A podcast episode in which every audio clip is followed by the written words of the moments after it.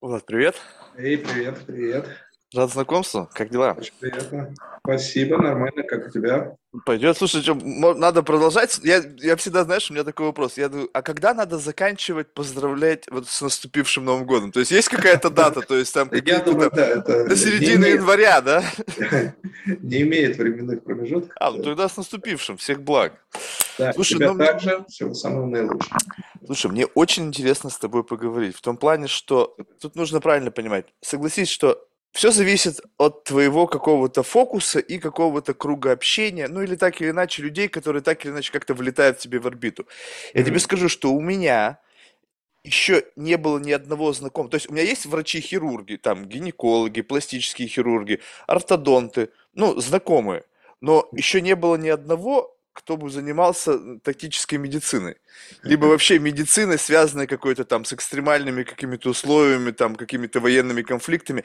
И, в принципе, как бы с точки зрения того, что ты делаешь, понятно. Сам помогаешь, учишь людей, как, как вести себя правильно, это помогает, наверное, пострадавшим, если помощь оказана быстро и так далее.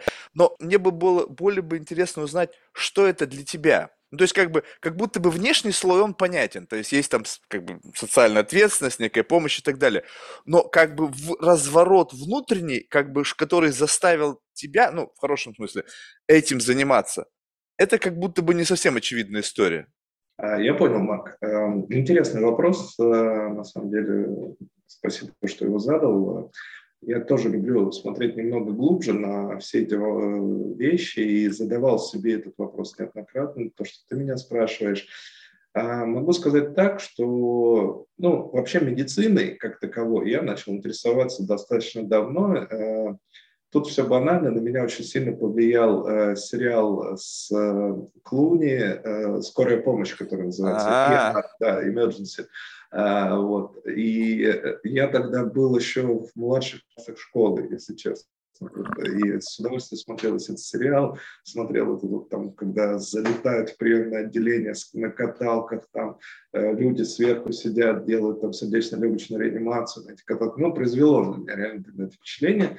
И, собственно, тогда я плод, понял, что плотно свяжу свою жизнь с медициной, все это немножко со временем гуляло туда-сюда, но в частности, пока я учился в университете, а, мне были интересны абсолютно разные аспекты, а, в том числе, как любой, наверное, э, студент, э, уважающий себя, я очень много интересовался судебной медициной, потому что когда ты там пришел на судебку. А, опять-таки, тут тоже сильно повлиял сериал X-Files, теперь там секретные материалы, вот, то, есть, знаешь, ну, такие вот вещи. А, и в конечном итоге а, в старших э, курсах университета я попал э, работать на скорую помощь. Тут опять-таки была череда факторов, то есть э, ближе, э, во второй половине учебы в университете уже все, наверное, студенты понимают, что надо как-то зарабатывать себе на жизнь тем или иным способом, и многие идут в фарм-бизнес, то есть многие идут медицинскими представителями фарм-компаний, менеджерами или что-то такое, а, а у меня прям к этому абсолютно не лежала душа, то есть вплоть до того, что я просто не проходил собеседование на эти должности, ну, там, знаешь, банальные тупые собеседования, но я их не проходил. А, и... Или не хотел пройти.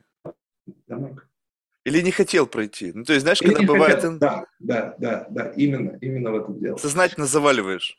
Да, да, именно. А, и потом один друг предложил поработать на скорой помощи. Тогда это, скажем так, была не самая легальная работа, потому что как студент ты не можешь работать. Ну, в те времена не мог работать на скорой помощи, но мы работали в Подмосковье, то есть за городом, и там был сильный дефицит кадров, поэтому нас с удовольствием взяли. И, пожалуй, это была лучшая работа в моей жизни на тот момент времени. То есть я понял, что мы делаем, для кого мы делаем и как это правильно делать. А потом, опять-таки, все это видоизменялось. Я пошел на хирургию, а потом углубился в специальность челюстно-лицевая хирургия. И, опять-таки, так сложилось, что в период работы э, в хирургии, челюстно-лицевой хирургии, я много работал с пострадавшими в ходе различных э, катастроф, э, стихийных бедствий, террористических актов а, и локальных военных конфликтов. И ну, меня начала привлекать эта тема, и работая с ними, я видел, что вот этап, который до меня, до врача, когда вот пострадавший только получил повреждение, травму, ранение, он не менее важен, чем мой этап, и от него зависит вообще весь успех мероприятия. Я понял, что э, многие вещи мы можем делать лучше вот на этом этапе, до того, как э, раненый, там, пострадавший попадет к врачу. И я стал как-то тоже в это углубляться, э, смотреть методики преподавания, как это лучше объяснить людям, которые не знакомы с медициной совсем, а, и как-то из этого стало что-то получаться, начал продвигаться. Вот. И оказалось, что все это укладывается в рамки достаточно нового направления в медицине, как тактическая медицина. А, чтобы люди не думали, что это, знаешь, чисто вещь сугубо связанная с войной, давай поясним, что э, тактическая медицина подразумевает оказание первой помощи в экстремальных условиях, где э, не только жизни раненого, пострадавшего что-то угрожает, но и что-то угрожает жизни того, кто пытается оказать ему помощь. Поэтому мы учим этому направлению именно в разрезе того, что ты должен хорошо знать первую помощь, э, потому что ты будешь помогать, э, но тебе нужно и понимать, где ты находишься. У тебя должна быть ситуационная бдительность, ты должен быть, э, контролировать обстановку вокруг себя, чтобы самостоятельно не получить травму, чтобы вас, чтобы не стало двое пострадавших из одного. Вот, вот такие вот ну, базовые вещи, мы стараемся им, им учить, объяснять их. Слушай, это удивительно в том плане, что, ну, вот как бы жизнь же, она, вот, знаешь, такая, ну, вещь, она непредсказуемая. Я сам был, ну, то есть, как бы, знаешь, вот, жизнь полна сюрпризов. Я был рядом с людьми, получившими полевые ранения, сам был однажды порезан прилично. Mm.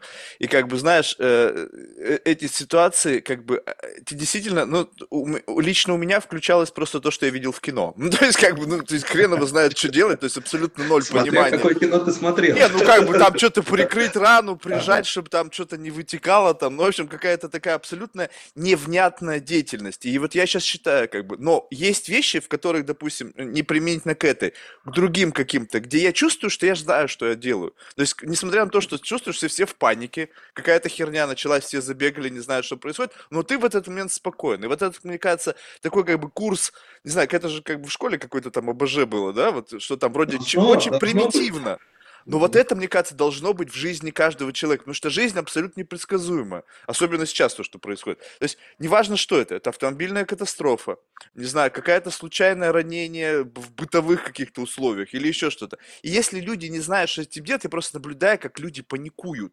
То есть абсолютно как бы вот все, как бы а, и тут еще неизвестно, кому надо больше помогать. То есть сам бывает иногда как бы пострадавший, говорит, ты габанись уже спокойно, все в порядке, то есть как бы выживу. То есть вот, вот эта вот ситуация. Но а, а, как люди приходят к пониманию вот этого, что это нужно? То есть вот так же, как, допустим, я, когда я однажды столкнулся и понял, блин, ну что, что-то тут у меня явно пробел какой-то, надо его восполнить. Либо же это такое, как бы, знаешь, сознание, которое как бы, не знаю, под воздействием контекста временного, либо просто какое-то как бы понимание, что в собой нужно вбросить вот в этот вот в рюкзак, с которой ты идешь по жизни.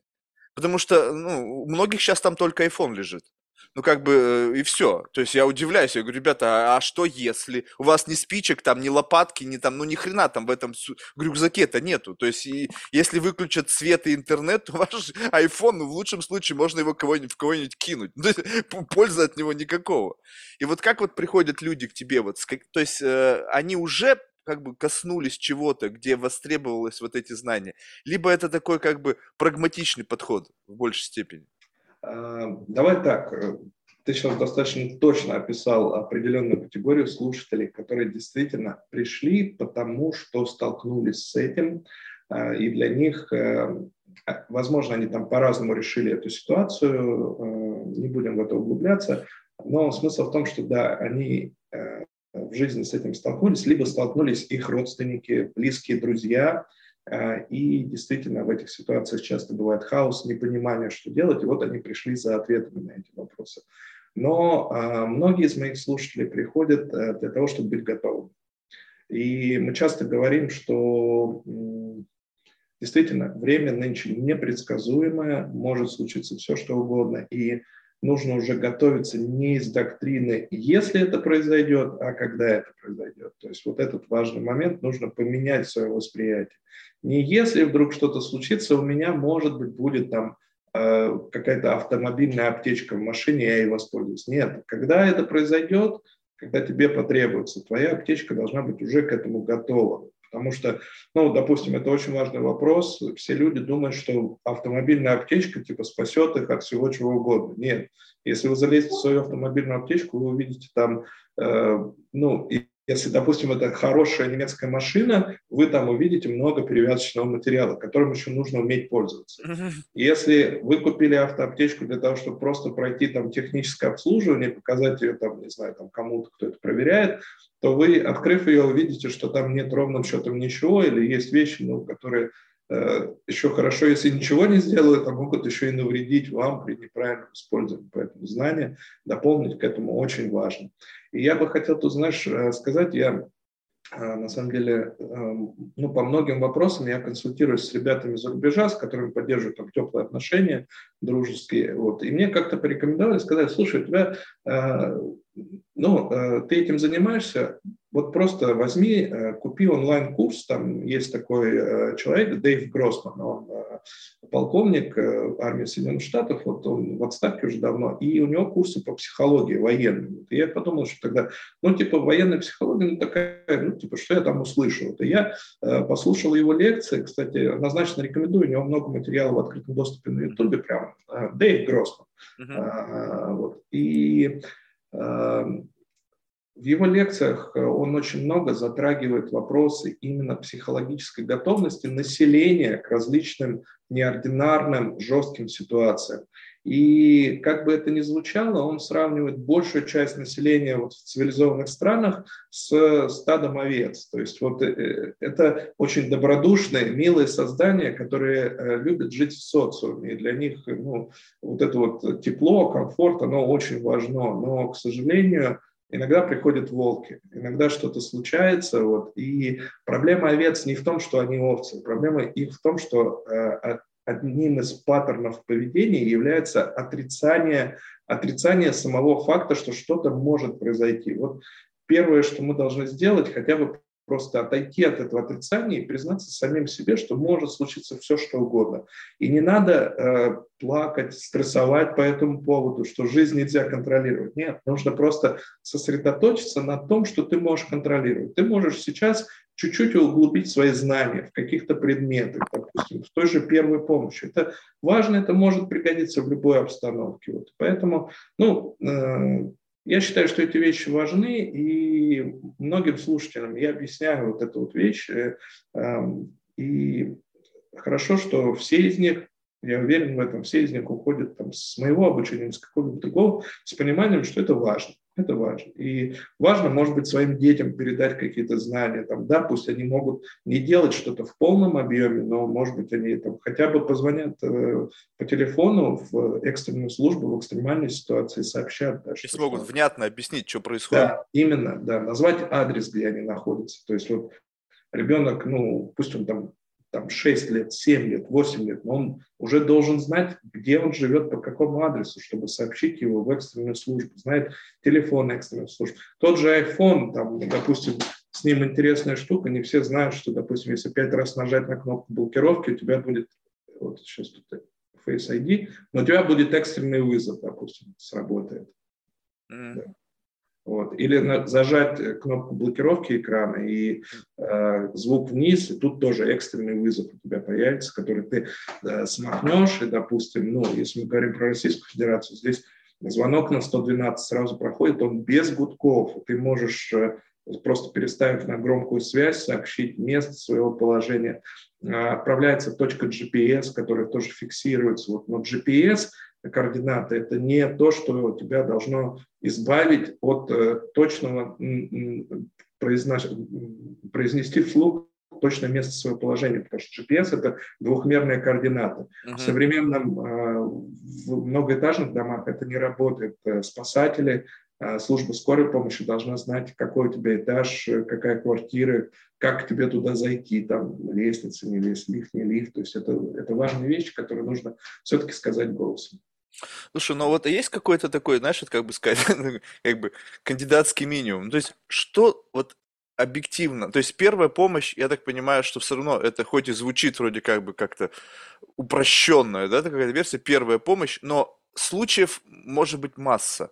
Да. Всякие там скальпированные, там проникающие, там какие-то ушибы и так далее. То есть вариации того, что в принципе может произойти в ходе там чрезвычайной какой-то ситуации, их многообразие. Но я так полагаю, что люди, которые этим занимаются, они как бы основываются на некой статистике, что чаще всего люди сталкиваются с вот этим. И вот это, это что? То есть вот как бы на что да. в первую очередь стоит обратить внимание? А, отлично, а, что ты про это сказал. Действительно, вот э, многие со стороны смотрят и думают, первая помощь – это что-то такое необъятно огромный какой-то пласт знаний, который очень сложно понять, разобраться. На самом деле там все достаточно просто. У нас есть в нашем организме две системы, благодаря которым э, наш организм работает э, полноценно. Это система кровообращения и система дыхания. А вот если в любой из этих систем возникает сбой, то он требует а, неотложного экстренного какого-то вмешательства извне для того, чтобы сохранить жизнь. А мне очень нравится, как американцы это немножко они упрощают в своих методиках преподавания и говорят следующим образом, что кровь, а, она должна двигаться по кругу в организме кругами, то есть round and round, а воздух, он должен входить и выходить. Если происходит наоборот, кровь начинает выходить и не входить, а воздух начинает двигаться по кругу в организме, это проблема, ее надо решать. Вот. И из такого упрощенного понимания мы, э, двигаясь дальше, говорим о том, что э, реально в современном обществе, даже не касаясь вооруженных конфликтов, э, что основное угрожает жизни нормального взрослого человека? Это кровотечение, то есть кровотечение, наружное кровотечение. С ними мы можем что-то сделать, с ними мы можем справиться. А, нарушение проходимости дыхательных путей и в меньшей степени, но тоже важно, это повреждение органов грудной клетки. И это то, э, те три вещи, в первую очередь, на котором мы делаем фокус внимания при первой помощи. А, если человек получил травму, получил ранение, получил повреждение, первые ваши силы должны быть сосредоточены на том, чтобы остановить кровь. Кровь не должна вытекать из организма. И кажется, что, знаешь, там, ну, типа, что тут, там, ее вытекло чуть-чуть, ничего страшного, если она еще чуть-чуть вытекла. Нет все ваши силы должны быть сосредоточены на том, чтобы задержать кровь внутри, потому что э, даже древние люди ассоциировали кровь с жизнью человека, это не просто так. Они, Представляешь, еще какой бред, люди кровопусканием занимались, чтобы лечить болезни. Да, да, хорошо, что, хорошо, что мы от этого отошли, вот, хотя такая практика до сих пор, я уверен, где-то есть. А, вот. Э, смысл в том, что э, кровь э, она красная, потому что э, в ней содержатся красные кровяные тельца, и в них есть э, белок гемоглобин. Он переносит кислород. Кислород нужен для каждой клеточки нашего тела, чтобы она нормально работала. И если кровь вытекает, мы теряем эти переносчики кислорода. И, соответственно, каждая клетка нашего тела получает меньше кислорода. До поры до времени организм может это компенсировать, но затем сваливается в стадию декомпенсации компенсации. И вот уже в стадии декомпенсации помочь просто так, какими-то подручными средствами, становится сложно. И лучше вот этот процесс декомпенсации предотвратить, предупредив вытекание крови из организма. И э, раз уж мы говорим про наружное кровотечение, они бывают на самом деле из нескольких областей, из которых их достаточно просто остановить. Если это конечности, то у нас э, есть в аптечках, в индивидуальных, в автомобильных, есть специальные средства по остановке кровотечения конечности. Самое важный из которых турникет. Вот турникет, он э, и в Штатах распространен очень сильно, и у нас сейчас э, хорошо, что пришло понимание этого вопроса, и тоже очень много фирм, которые изготавливают турникеты, и ими можно, э, ну, их можно найти, положить их в автоаптечку себе, допустим. Это просто то, что у современного человека часто оказывается под рукой. Альтернативный турникет может быть эластичный жгут, он тоже выполняет те же задачи, просто его методика требует, его наложение требует э, мануальных навыков. А если мы говорим про область тела, которая не относится к конечностям, то есть, допустим, это область плеча, это уже не конечность, область подмышки, область шеи, область паха, то здесь на уровне первой помощи мы говорим просто про прямое давление на рану. То есть вот ты видишь, что кровь вытекает, надави на него. Это на самом деле рефлекторно делается, потому что многие животные, даже они, получив ранение, стараются, допустим, зубами укусить рану и держать ее, чтобы, э, потому что кровь, она, ну, это жидкость, но она непростая, в ней есть э, химические, биологические свойства, которые заставляют ее сворачиваться при повреждении тканей. Вот, и, соответственно, кровь может сама остановиться. Просто чтобы она остановилась, нужно замедлить ее истечение. Если она будет вытекать, она не будет сворачиваться. Вот, и поэтому просто давление на рану прямое, оно всегда работает. То есть, когда мы порезали палец даже, мы просто взяли его рукой и задавили. Тот же самый рефлекс при более глобальных ранениях э, делается. И в истории много таких случаев, когда люди спасали себя даже от таких серьезных травм, как ранение шеи, допустим, ножом. Они просто давили на рану до того момента, как им уже оказывали какую-то более продвинутую помощь. А, и если мы говорим про кровотечение из области грудной клетки и брюшной полости, это самые плохие вещи, потому что часто в этих областях кровотечение является внутренним, так как э, в грудной клетке в брюшной полости там большие полости в человеческом теле, то кровь изливается туда в первую очередь, а только потом начинает вытекать наружу. С этими кровотечениями мы, к сожалению, остановить их на этапе первой помощи не можем. Но это не значит, что мы ничего не можем сделать для таких э, пострадавших.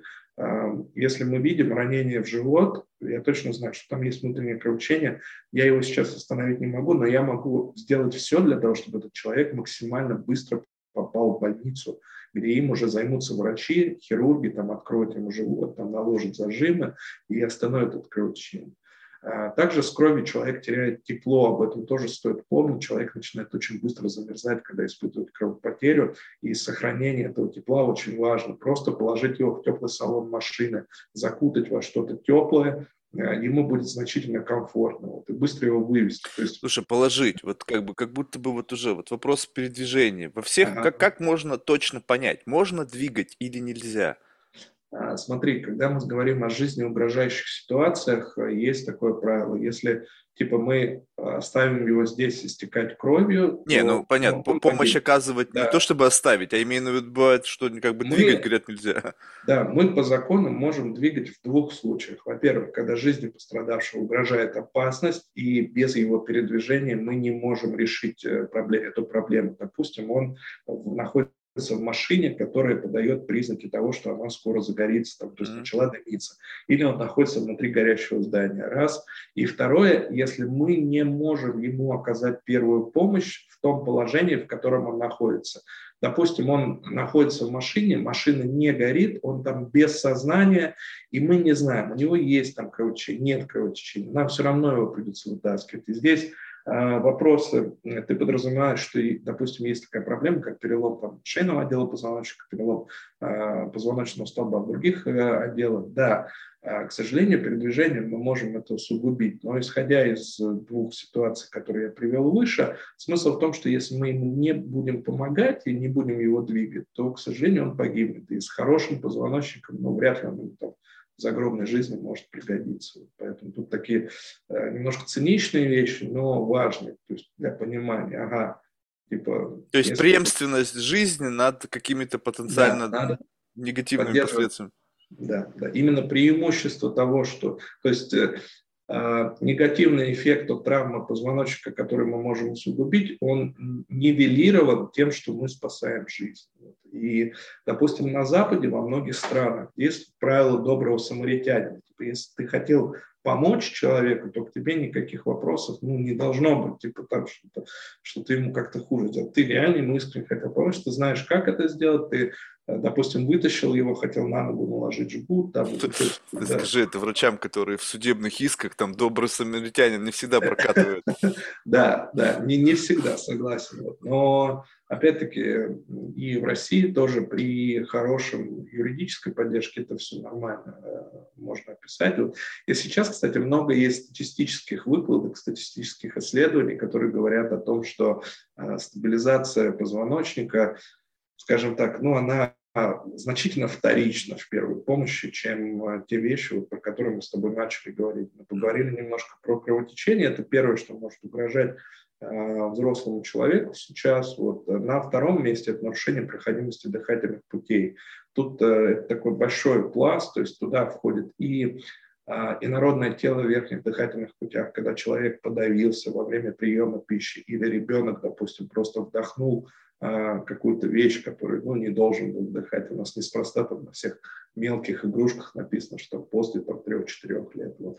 А сюда же относится утопление, то есть когда человек оказался под водой и ну, оказался в процессе утопления, и э, сюда же относятся различные повреждения в области лица. На самом деле, э, даже если человек просто потерял сознание по одной из многих причин, многих-многих причин, если его просто оставить лежать на спине, на ровной поверхности, то это может привести к тому, что он мог, может иметь проблемы с дыхательными путями, потому что э, мускулатура расслабляется, и так как язык – это большой мышечный орган, при расслаблении он в горизонтальном положении, лежа на спине, будет сваливаться к задней стенке глотки, и ну, человек может потерять возможность дышать. На самом деле это происходит даже у здоровых людей во время сна, когда, знаешь, еще особенно выпил лишнего, лег вот так Апноэ, вот. да?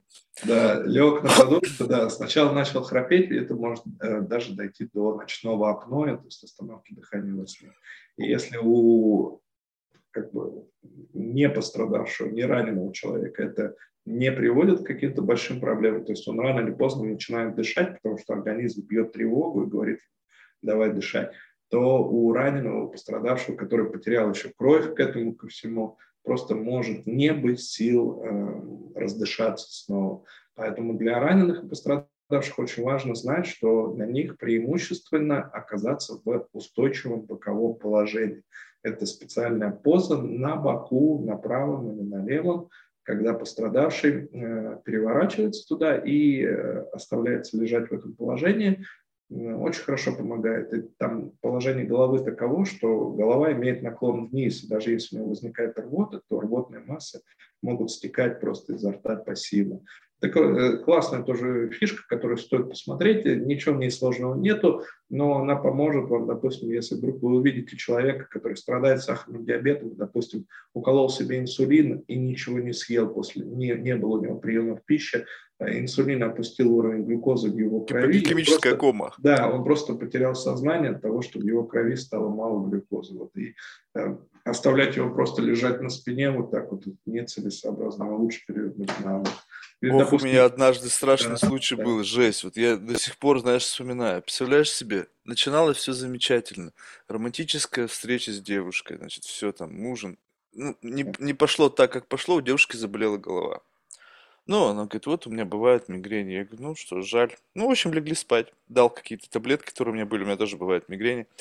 И представляешь себе ночь, и как бы меня будет резко, и я смотрю, значит, в часа три ночи, наверное, знаешь, поднимаю голову, девушка вот так вот сидит, как бы, знаешь, поднялась, и вот, говорит, и, и, и как бы я вижу, что что-то происходит странное, для меня не с чем. Потом, значит, вот прямо реально фильм «Звонок», либо «Проклятие», начинает кричать так, а поворачивается голова и бум, с кровати валится. И эпилептический припадок.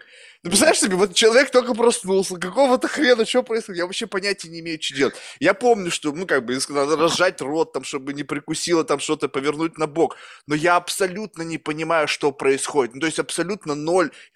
Я поначалу думал эпилепсию, но просто никогда в жизни не слышал, чтобы мне человек сказал, что у него эпилепсия. Ну, то есть, как бы, хрен его знает.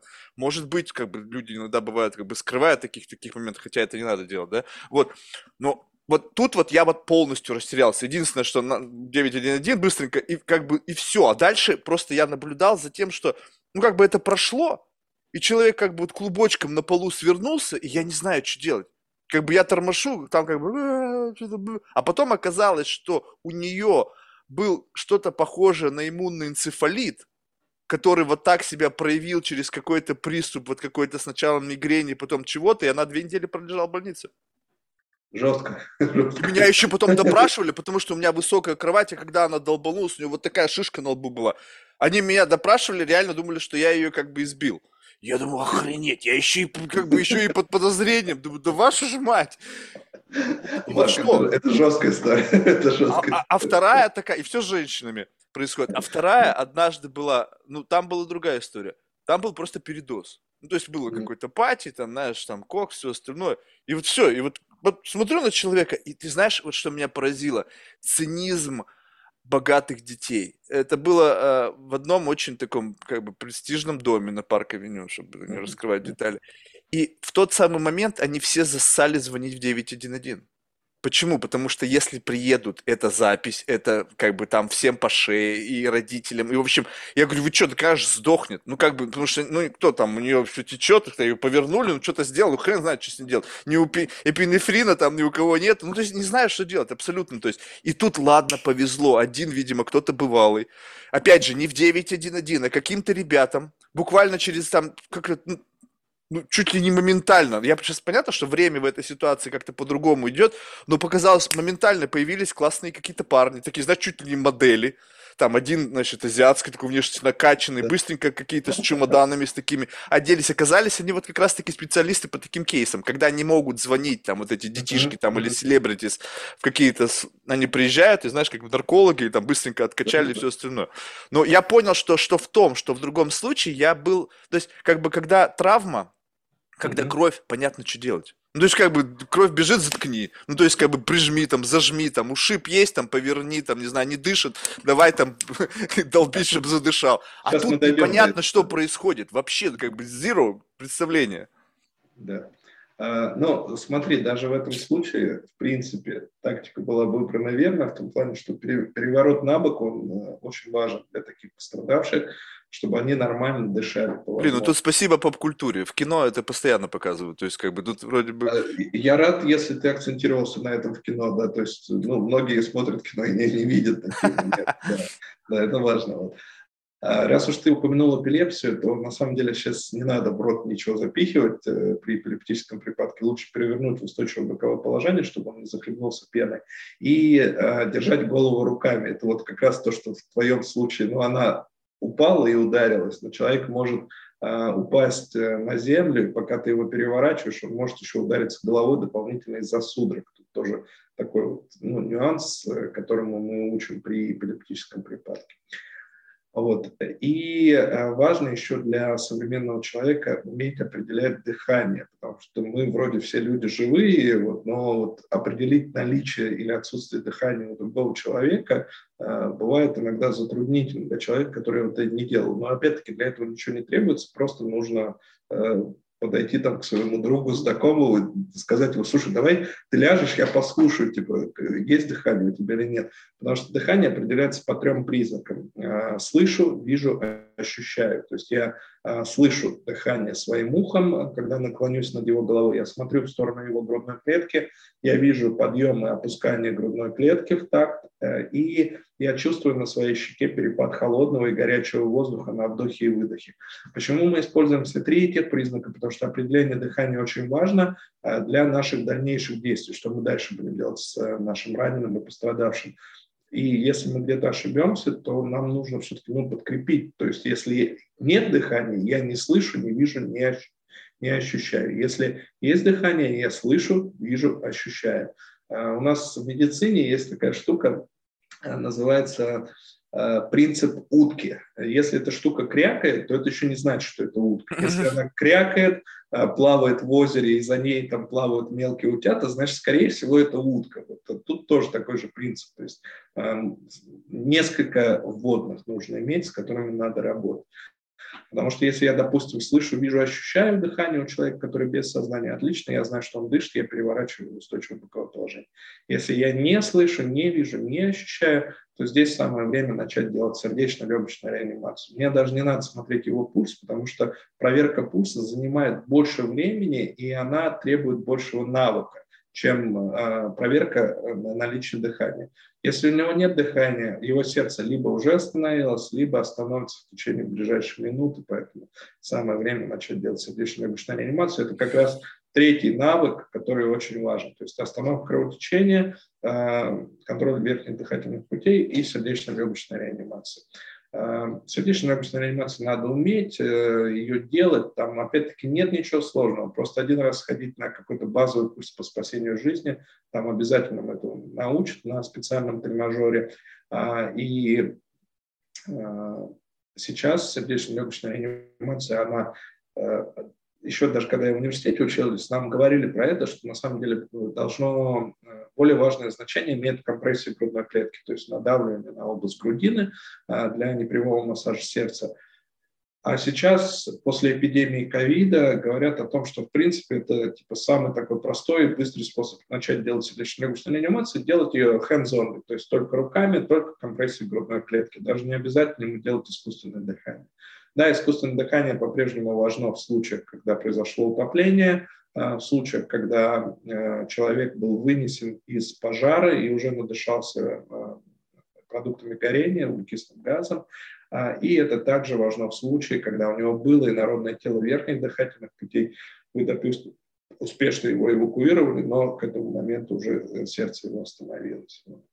Про дыхательные пути еще не сказал. Прием Геймлиха, да, это очень важная штука, тоже, которую надо знать, уметь. Э, сейчас почему-то решили, что Геймлих, он, короче, не имеет отношения к этому приему. Сейчас это является просто э, эпигастральные толчки их называют. То есть, да, там немножко нивелировали его фамилию. Но так как нас всю жизнь учили, что это вот Гейнлих, Хайнлих, или там у него много по-разному фамилии называется, вот, и что это важно, это действительно важно иметь. Особенно если у вас дети, вот обязательно обучитесь этому приему, прием Гейнлиха супер хорошо. Моему сыну старшему э, дважды мы помогали с женой, один раз жена, э, второй раз я, э, ну, при ее поддержке, она у меня педиатр, вот, он подавился два раза э, леденцами Бон Пари. Такие сосательные конфеты, они просто такой овальной формы, и они просто идеально залетают вот именно в гортань вместо пищевода у детей. Вот, поэтому надо быть с ними аккуратным. Да. Это простые навыки, которые спасают жизнь. На самом деле в прошлом году в центре города в ресторане, в модном, фешенебельном погиб человек просто потому, что подавился. Но я считаю, что это, конечно, это, это просто катастрофа, потому что на, на весь ресторан это не было ни одного человека, который смог бы ему помочь. К сожалению, это проблема. А вот это тут очень важно, как раз-таки возвращаясь к некой психологии. То есть, вот знаешь, э, э, как бы есть, да, вот как бы принцип, да, там, добрый самаритянин. Но большинство людей, то есть, ну, просто даже вот я про себя, сколько вот я в каких ситуациях побывал, все равно на заднем фоне вот эта мысль, как бы, а что если, как бы, ты попробуешь и не сможешь? Mm-hmm. Как бы вот, вот как бы, вот, знаешь, как бы не попробовав, как бы, потому что, знаешь, как бы это э, размывание ответственности, когда ты смотришь, что никто не помогает, и вроде как бы ты в этом отношении как будто бы такая коллективная вина, но она сто процентов делится на количество участников, то есть она как бы стрёмна, наверное, но mm-hmm. вот это, но, но как бы когда ты что-то такой, я, знаешь, как бы герой, знаешь, вырвался, мне тут не нравится, comedy special был какой-то там, кто-то там, знаешь, по-моему, этот был э, Адам Сэндлер, по-моему, он пел там песню, когда он, знаешь, вырывался. Вот самолет падает, у, у пилота там, значит, э, инфаркт. Типа, я бегу, но понятия не имею, что я делаю, бам, темнота. Ну, в общем, как бы вот эта вот история. Мне кажется, тут очень важно психологически. Вот как ты считаешь, вот с точки зрения морали, вот лучше как бы, если, даже если у тебя, ну, очень поверхностные представления о предмете, ну, скажем так, вот, допустим, я тебя послушал, потом, ну, что-то как-то я в голове зафиксировал это. То есть точно я не врач, точно я не проходил этот курс, но у меня хоть сколько-то, хоть вот этот фолдер, связанный с первой помощью, хоть в принципе какой-то алгоритм, пусть и неправильных действий, но которые чисто теоретически в какой-то мере могли бы помочь. Стоит мне все равно вот как бы превозмочь себя и вот этот какую-то там а, вот эту awkwardность, вот не знаю, какую-то неслаженность, попытаться это сделать. То есть как бы вопреки тому самому как бы э, обвинения в некой непрофессиональной деятельности, которые впоследствии за этим могут последовать. То есть лучше все будем сидеть в ресторане, смотреть, кто-то задыхается, и, и ну надо же, а как это произошло? Либо все-таки кто-то говорит, а похер, я попробую. Ну, все-таки спасу, не спасу, но если никто не поможет, точно не, ну, как бы ситуация будет печальна. А, я понял твой вопрос, да. Тут все зависит от уверенности, от уверенности в своих знаниях, от уверенности в том, что ты вот э, готов условно причинить добро человеку. Смысл эм, в этих ситуациях, с моей точки зрения, вот как я на это смотрю, если ты знаешь, вот если ты внимательно слушал наш с тобой разговор сейчас, ты уже знаешь больше, чем ну, давай, чтобы никого не обидеть, чем 80% населения реально. И ты своими действиями, ну, вряд ли сделаешь хуже. То есть, ну, ты его перевернешь на бок, но реально кому-то этого хуже будет. Ты его накроешь одеялом, тоже кому от этого хуже будет. Ты попробуешь ему сделать эпигастральные толчки, но там даже, знаешь, если ты не совсем точно выбрал точку давления, ну, ты понимаешь, что, наверное, это надо сделать достаточно резко, чтобы у него просто воздухом выбило этот э, фрагмент пищи. Если он упал, у тебя не получилось сделать эпигастральные толчки, у него нет дыхания, ты его не определишь способом слышу, вижу, ощущаю, ты начнешь делать компрессию грудной клетки, соответственно, после этого. Здесь не может быть неправильно. Кажется, Слушай, а если вот, подожди, извини, что перебиваю, вот если каким-то образом не получается сделать да. вот mm-hmm. эпигастральную, как это еще да. раз? Эпигастральные толчки. Эпигастральные толчки, да, Слушай. вот, то а, к, вот это вот массаж сердца, то а, да, как это работает? А, все равно работает? Да, все равно работает. Дело в том, что в легких, э, внутри легких, э, которые заблокированы сейчас э, инородным телом, и в крови внутри организма сохраняется остаточный объем кислорода. Наша задача сейчас просто обеспечить доступ этого кислорода к нужным органам и тканям, которые нужны для спасения жизни. Ну, в частности, мы должны сохранить э, кровообращение самой сердечной мышце, мы должны сохранить кровообращение в головном мозге, потому что если там не будет кровообращения, даже если сердце заведется, то, к сожалению, человек не сможет вести сознательный образ жизни. Вот мы должны сохранить кровообращение в почках, которые нужны для жизнедеятельности организма. Вот. Э, даже заблокированной гортанью все равно работает это, потому что э, в легких всегда есть остаточный объем воздуха. У нас легкие не сдуваются, когда они заблокированы. Они uh-huh. находятся в таком, знаешь, расправленном состоянии. Вот поэтому всегда можно сделать что-то лучше. Это то, чему мы учим, то есть мы призываем людей э, думать именно о том, происходит хаос, происходит как какая-то ситуация, но думай о том, что ты можешь сделать лучше. И здесь, кстати, очень важно, на самом деле, э, контролировать свой стресс для того, чтобы правильно воспринимать окружающую ситуацию. Э, и мы даже показываем некоторые упражнения, которые относятся к йоге больше. Вот в йоге учат там квадратному дыханию. Это классный способ контроля стресса, когда ты делаешь вдох на 4 счета, задерживаешь дыхание, выдох на 4 счета и задерживаешь дыхание после выдоха. То есть Вдох 2, 3, 4, пауза 2, 3, 4, выдох 2, 3, 4, пауза 2, 3, 4. В удобном для тебя темпе. Вот. Ты просто это вспоминаешь, это работает даже в бытовых ситуациях, где ты испытываешь стресс, э, и тебе нужно сосредоточиться. Меня проще, у меня в голове так, не ссать. И я, значит, как бы, как будто у меня, знаешь, как бы подменяется. То есть вот эта ситуация, когда действительно... Ну, потому что в жизни было много у меня страха. Ну, прямо, знаешь, вот когда ты прямо реально поджилки трясутся. И вот это состояние, оно как будто бы, знаешь, оно, а, а, оно скорее всего, эволюционное. То есть это как бы бежи, да, да? Нет, бежать, конечно, бежать, да. бежать. Беги, беги, да. Да, и, и вот когда ты как бы все больше и больше с этим сталкиваешься, понимаешь, что не во всех ситуациях, как бы, знаешь, там вот это всякая там вот эта пацанская вот эта херня, mm-hmm. надо бежать. И вот как только, видимо, у тебя несколько раз вот ты преодолеваешь вот этот вот как бы страх, который тебя вот охватывает, то есть как бы парализует, как-то тебя mm-hmm. как бы замыкает, и чем чаще у тебя, как бы я, не, конечно, не испытываю, не, не желаю никому испытывать часто страх, но в моей жизни было много подобных моментов. Но ты в какой-то момент просто начинаешь брать его под контроль. То есть как бы вот раз и все. Единственное, вот я не, не, не каждый страх могу брать под контроль, допустим, я боюсь высоты. Ну, то есть, как бы, я вот так вниз смотрю, и мне как бы, Уah! но я понимаю, что я могу это сделать, но мне как будто бы нравится, потому что здесь есть некий какой-то сейф зон. Я знаю, что я сейчас не прыгну, я знаю, что я не упаду, но чуть-чуть вот это вот страх, когда он меня как бы охватывает, но я его не выключаю, мне это состояние, оно как бы щекочет немножечко нервы. Видимо, поэтому есть экстремальные спортсмены, которые вот они тоже любят, чтобы им что-то щекотало.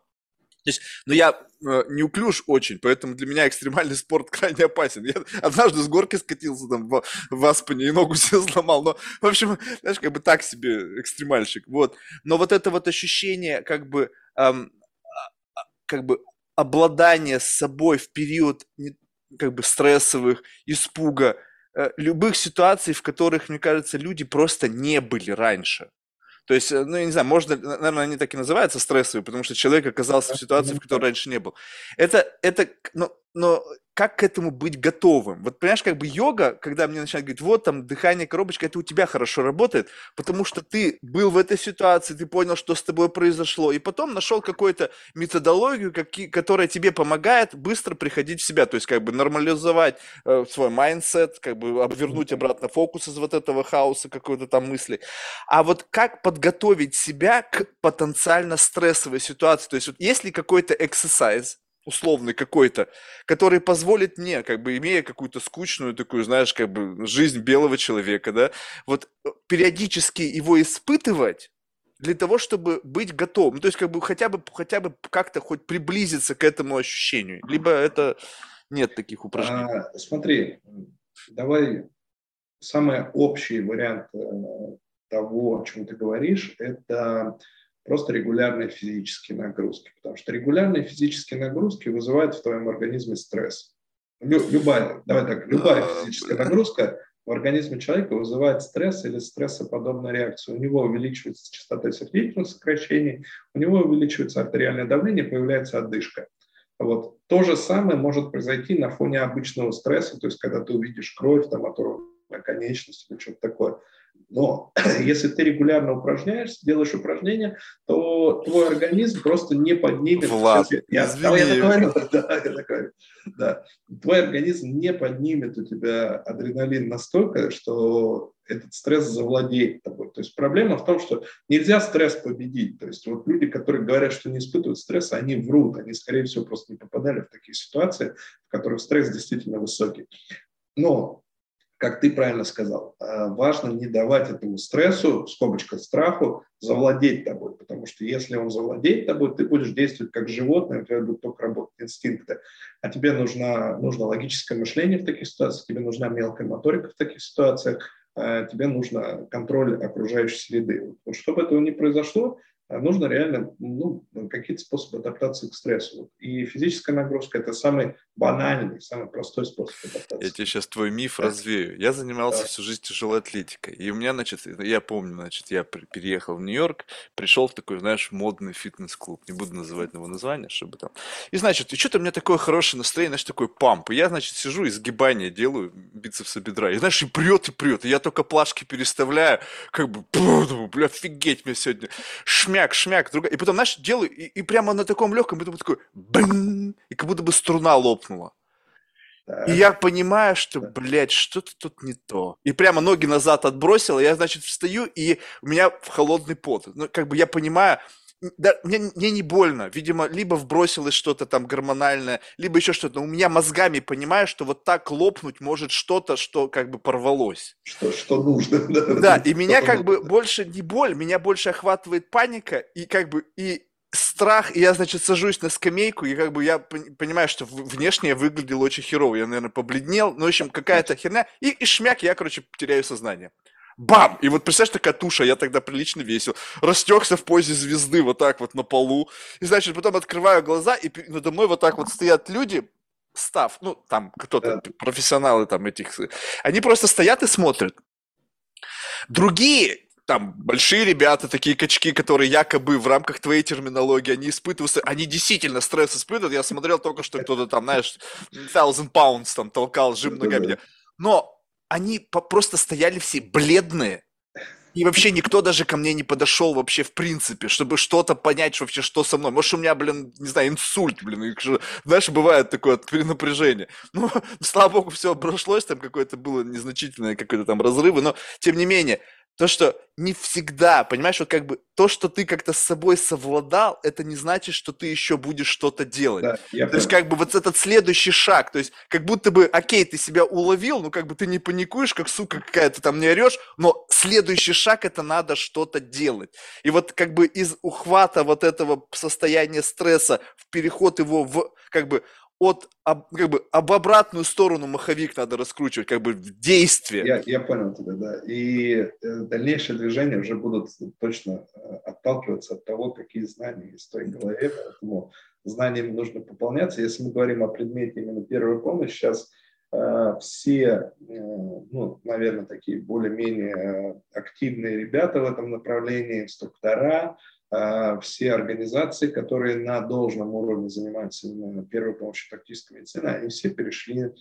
включили в свое обучение этап сценарного обучения. То есть scenario-based тренинг. Это значит, что э, твой тренинг будет базироваться, э, будет иметь в своем составе некоторые сценарии, которые будут похожи на сценарии из обычной жизни, где происходит имитация обычной жизненной ситуации, именно с точки зрения погружения тебя в нее и проверка твоих навыков, э, насколько качественно ты усвоил материал уже в импровизированной, разыгранной ситуации для тебя. Вот сейчас все на это перешли, вот Единственный способ это попробовать, просто попасть на такое обучение.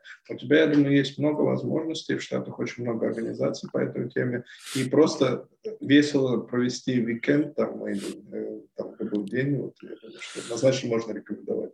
Да, ну нет, я, я понимаю прекрасно, как бы вот и, и сейчас разговор с тобой, я думаю, что я где-то там все равно окажусь, потому что вот даже сейчас, вот вроде бы сколько мы с тобой час еще не говорим, а я тебе уже сколько историй своей жизни приплел, да? когда, в принципе, ну, как бы было бы вообще неплохо иметь вот эти навыки. То есть, как бы, они как-то, есть какой-то все равно остаточный эффект от каждого пережитого вот подобного мероприятия. То есть, как бы, все равно в этой конкретной, уже если произойдет что-то подобное, то я уж точно не стрессану. Потому что, блин, это со мной было, либо было с кем-то из моих близких. Но вот именно методичного применения э, первой помощи, а вот именно мануальной какой-то вот именно как бы э, какого-то алгоритма, чтобы руки знали, что делать, потому что иногда бывает, когда ты вот эти дрилы, когда делают, люди вообще не понимают, они могут там одновременно, блин, книгу читать, и раз он там, не знаю, калаш собрал там, то есть как бы у него руки знают, что надо делать. Вот как бы вот этому обучиться, просто действительно такой скилл, многие сейчас говорят, да, там на каких-то там скиллах, которые нужны, там soft skill, hard skill. Да, Блин, да. вот этот бы скилл бы был бы у всех, уже бы, наверное, было бы офигеть как ни хреново. Там, ладно, вы там о своих там коммуникационных скиллах или как там в Инстаграме подписчиков видите, научитесь, блядь, первой помощи. Вот это, мне кажется, супер важный вот фактор. Там как подписчиков, вы уж бог с ним как-то разберетесь. А вот если кому-то, не дай бог, там плохо станет, либо самому плохо станет, понимаешь? Тут же тоже иногда, вот я, допустим, живу один, ну, то есть как бы, ну, как бы бывают у меня гости, да, дома там, но в целом я нахожусь, допустим, ну, не знаю, ну, дома, когда, ну, 60% случаев я один, и хрен его знает, что произойдет, что делать-то вот как бы самому себе. Вот есть какой-то а, как бы а, помощь самому себе. Ну, то есть, ладно, понятно, первым делом звони там, чтобы приехали, но пока они не приехали. Вот есть да. какие-то вот способы, как самому себе помочь? Ну ладно, давай сейчас запустим какие-то э, бытовые травмы. Ну то есть дома можно что? Ну можно в лучшем случае палец себе отрезать, я не знаю, там еще что-то. Но вот если связано с чем-то, допустим, ну, наверное, для мужчин э, более важно, что-то с сердцем не то. Знаешь, как бы вот какие-то там сердечные там приступы, либо еще что-то, либо я даже не знаю, что еще может быть такого, что вот где, где ты можешь в состоянии оказывать себе первую помощь. Ну, упал, может, сломал руку, ногу, там, не знаю. Да, э, да, э, есть такой раздел, вообще он называется «Самопомощь». Э, мы, конечно, когда говорим о нем, в первую очередь подразумевает самопомощь при травмах, хранении, кровотечениях, потому что при них эта самопомощь реально будет эффективна. Вот. Но то, что ты вот сказал сейчас, тоже имеет место быть, и как с этим справиться? Ты правильно сказал, что первое, что нужно сделать, это вызов, вызвать специальную службу, которая должна прийти вам на помощь. А, второе, что я бы рекомендовал, минимальный объем движений совершать, то есть не паниковать, не двигаться. А, и а, если вы чем-то страдаете, чем-то болеете, у вас должна дома быть аптечка, э, в которой будут средства, которые вам будут прописаны, назначены врачом. И, допустим, если человек страдает гипертонией, то есть повышенным давлением, то э, есть два типа средств, которые он принимают постоянно, и те, которые врач ему говорит, что их надо пить только когда у тебя приступ гипертонии. Вот человек должен знать симптомы этой проблемы, то есть там, допустим, у него болит голова и краснеет лицо, то есть там, да, да, он так чувствует повышение давления. И врач ему говорит, если вы это чувствуете, выпейте вот это средство. Вот. Если совсем хреново стало, допустим, появились боли за грудиной, которых раньше никогда не было, которые еще, не дай бог, отдают в левую руку, или там левая рука начала не иметь. То есть это такие косвенные признаки инфаркта миокарда. Самостоятельно ты мало что можешь сделать, но это не значит, что ты не можешь ничего сделать. Ты можешь вызвать скорую помощь, если у тебя есть лекарства, нужно выпить их и занять удобное положение, потому что тело нам само... В котором ты готов умереть.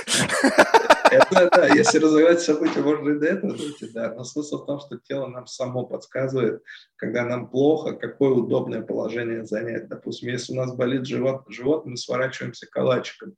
Почему? Потому что у нас расслабляются мышцы брюшного пресса, и нам так легче. То же самое при инфаркте миокарда, то есть тело вам говорит, что типа вам удобнее на левом боку или на правом боку. Тут уже не важно, где сердце, просто тело вам само скажет. А, и а, ожидание. Вот это ожидание, оно может быть достаточно неприятным, а, достаточно длительным и по-разному восприниматься, потому что когда у нас стресс, мы воспринимаем время, как будто оно долго идет, хотя на самом деле это может быть там совсем мало времени. Важно также не сказал, нужно открыть в дверь в свою квартиру, чтобы не пришлось с препятствием встречаться, когда приедет скорая помощь. И пока вы ждете, на самом деле классная тема, возвращаясь к тому самому дыханию квадратом, дышать квадратное, это, квадратное дыхание. Честно сказать, у меня был один случай, вот, который приключился летом прошлого года. К сожалению, несмотря на то, что я начал заниматься инструкторской деятельностью большую часть своей жизни, мне все равно приходится иногда вот, помогать людям, спасать их. Вот. А, и суть в том, что нас с моим э, другом, помощником послали э, попросили сделать эм, семинар небольшой там, на одном мероприятии. Вот мероприятие было связано с физической активностью, было лето, жара, 35 градусов.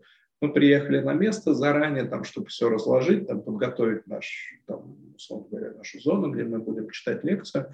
И э, где-то за час или за полтора до нашего выступления к нам подходят ребята из организаторов и говорят, слушайте, там мужчине, участнику, плохо стало, посмотрите, вот там, типа, наверное, перегрелся. Вот. Я подошел, увидел мужичка, который реально плохо выглядел, он был бледноват, у него был холодный пот, э, он не мог найти себе место, то есть он там, знаешь, такой так ворочался. А, вот. Мы помогли, в принципе, ему занять э, удобное положение, э, мы нормализовали его именно температурный комфорт просто тем, что мы сняли с него, у него была одежда промокшая от пота, как бы это холодная одежда, мы ее убрали, мы завернули его в сухое одеяло, такое специальное спасательное у нас есть, которое изолирует, теплоизоляцию делает, то есть он, в принципе, там э, находится в комфортной для себя температуре. Мы обеспечили ему питье, э, вот, и я даже сразу до того, э, как его увидел, вот первое, что я сказал, надо вызвать скорую помощь. И пока мы ждали скорую помощь, что я могу сделать? Я я уже тогда понимал, что у него есть инфаркт миокарда, по косвенным признакам, опять-таки, вот эта специфическая боль, которая локализовалась больше в левой руке, а, он был тучный такой, вот. А, и у меня в машине там, знаешь, вот, ну, типа, турникеты, там, повязки, там, везде. У меня нету ничего для инфаркта, потому что ну, это не входит в раздел первой помощи. Первая помощь не включает медицинские вмешательства, типа, э, что я могу лекарства дать или что такое, я прекрасно знаю, поэтому у меня там этого нету. Вот, и все, что мы могли, мы контролировали с ним дыхание, дышали вместе, это квадратное дыхание, и плюс еще у меня был пульс оксиметр, это такой прибор, который позволяет э, пульс определить и насыщение крови кислородом. Я одел ему просто его на палец, чтобы он сам видел, что его сердце бьется, и он нормально дышит. Я ему объяснил, что это за цифры. Вот. И мы в таком темпе дождали скорой помощи, ему даже стало немножко лучше к приезду скорой. Скорая помощь его забрала. Э, я тебе расскажу эту историю до конца, потому что я ну, потом ради интереса просто спросил, у меня коллеги работают в больнице, говорит, куда его привезли. Вот, чтобы ты понимал, его привезла скорая в больницу, и у него, ну, уже на скорой было понятно, что там обширный инфаркт миокарда передней стенки. Его э, привезла скорая в больницу, в больницу его сразу подняли в операционную, в операционной сделали стентирование, то есть поставили э, такую штуку в сердечную артерию, чтобы кровь по ней могла нормально течь. Из-за этого, ну, у таких операций есть всегда побочный эффект. Э, часто бывают остановки сердца. Но произошла остановка сердца в операционной, э, три шока ну, дефибриллятором. На третьем сердце завелось, и он вечером этого же дня был уже в реанимации, в сознании, без искусственной поддержки жизни. Вот. И он писал мне там смс благодарил просто за то, что я не сделал ничего сверхъестественного, но я сделал так, чтобы он был в максимально короткий срок доставлен до э, нужного места, где ему оказали продвинутую помощь. И я сделал его ожидание максимально комфортным, так, чтобы он не стрессовал еще больше, не нервничал, не усугублял это. Потому что если бы он начал нервничать, не понимая, что с ним происходит, там вот остался бы, ну, там один, без даже просто психологической поддержки, без моих слов, то его бы сердце начало быстрее бы сокращаться и требовало бы больше кислорода к себе, который не мог к нему поступать, потому что заблокирована была сердечная артерия. Видишь, это простые вещи, из которых складывается успех таких мероприятий. Блин, у меня с инфарктами, у меня у бабушки было два инфаркта, я помню, в детстве я слышал эти как, бы стоны. Второй инфаркт у нее был, там вообще бригада ей по вене спускала какой-то этот, э, видимо, как-то импульс ну, да. какой-то, чтобы да. сердечный ритм восстановить. То есть, а самое страшное мне рассказал один мой знакомый, а, значит, у него, у него друг, ну, один из его партнеров э, в компании, значит, представляешь себе, он говорит, прихожу однажды, ну, утром у них какое-то типичное собрание, и говорит, что ты, говорит, у меня один, ну, он резко ему, говорит, он прям поплохел, говорит, на моих глазах, говорит, что ты, говорит, и он говорит, что ты, говорит, у меня в живот прихватило. И он ушел в туалет и умер, на, когда, ну, прям от инфаркта на горшке. Ну, то есть, видимо, да. видимо, как-то снизилось давление резко, видимо, пошло Нет, вот это. это. Это одна из, э, один из симптомов острого инфаркта миокарда, когда возникает э, сильные боли в животе. Э, это, потому что инфаркт – это катастрофа в теле. То есть, представь, у нас есть сердце, которое вот для каждого из нас является персональным вечным двигателем. То есть это мышца, мотор, который работает всю нашу жизнь. И Бах по какой-то причине в него перестает поступать э, топливо, перестает поступать кровь с кислородом. Соответственно, организм вообще в шоке, он не понимает, чего делать, возникает сильнейший болевой синдром, потому что мышца продолжает работу, а кислород в нее не поступает, то есть топливо в нее не поступает. И этот болевой синдром может проявляться абсолютно по-разному. И как и радиация в руку, левую, классическая, так и боль в животе. Иногда в ногу в левую бывает отдает. То есть вот, ну, так устроена наша нервная система, так устроен наш организм. Кстати, сказать, что в возрасте, ну, более таком преклонном, типа вот как ты привел пример э, бабуля, то есть э, э, инфаркт воспринимается по-другому, потому что у нас, э, чем мы старше, тем больше изнашивается сердечная мышца, тем больше в ней различных новых сосудов появляется, чтобы ее питать. И, в принципе, если один сосуд забьется, то другие могут частично или полностью взять на себя его функцию. Но когда мы в молодом возрасте встречаемся с инфарктом, а, кстати, в том случае, в котором я был, а, парню было столько же лет, сколько мне, но он выглядел вот хуже меня намного, а, то есть явно, что он вел, ведет нездоровый образ жизни, много э, ест э, нездоровой пищи, скорее всего, злоупотребляет алкоголем, вот, и все это привело его к тому, что он там, в 36 лет получил инфаркт миокарда. Это, это проблема. И то, не, ну некоторые смотришь того... супер здоровые, вы внешне да, выглядят, да, смотришь, да, этот какой-то Дентед, Бензелярта, да, или сколько это, да. вроде бы такой Лавеласа тоже, ну правда он там кокс, говорят, передолбил, ну то есть, ну сам факт того, что думаешь, офигеть, думаешь, да. это, от этого никто не застрахован. Конечно, конечно, да. Ну, если ты более-менее нормальный образ жизни ведешь, то ты можешь чуть-чуть подстраховаться себя.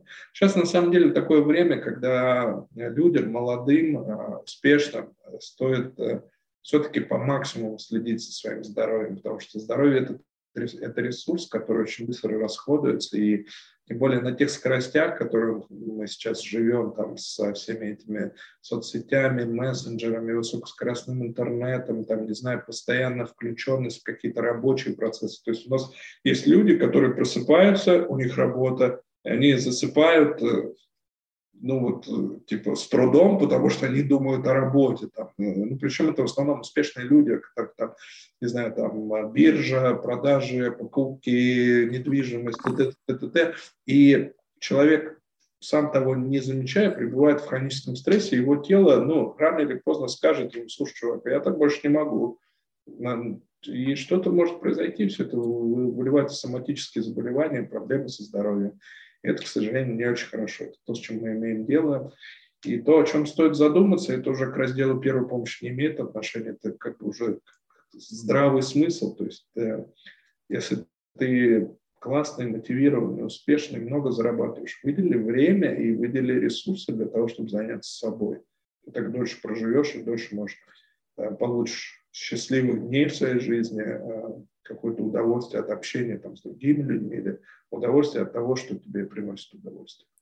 Что это любопытно, ты знаешь, э, как бы понятно, что у этого есть, доста... ну, то есть у, у, как бы у занятия спортом есть некая как бы как бы разумная линия. Ну, то есть как бы для поддержания своего тела в работоспособном состоянии спорт должен быть вот как бы вот такой вот. То есть марафоны это не для здоровья.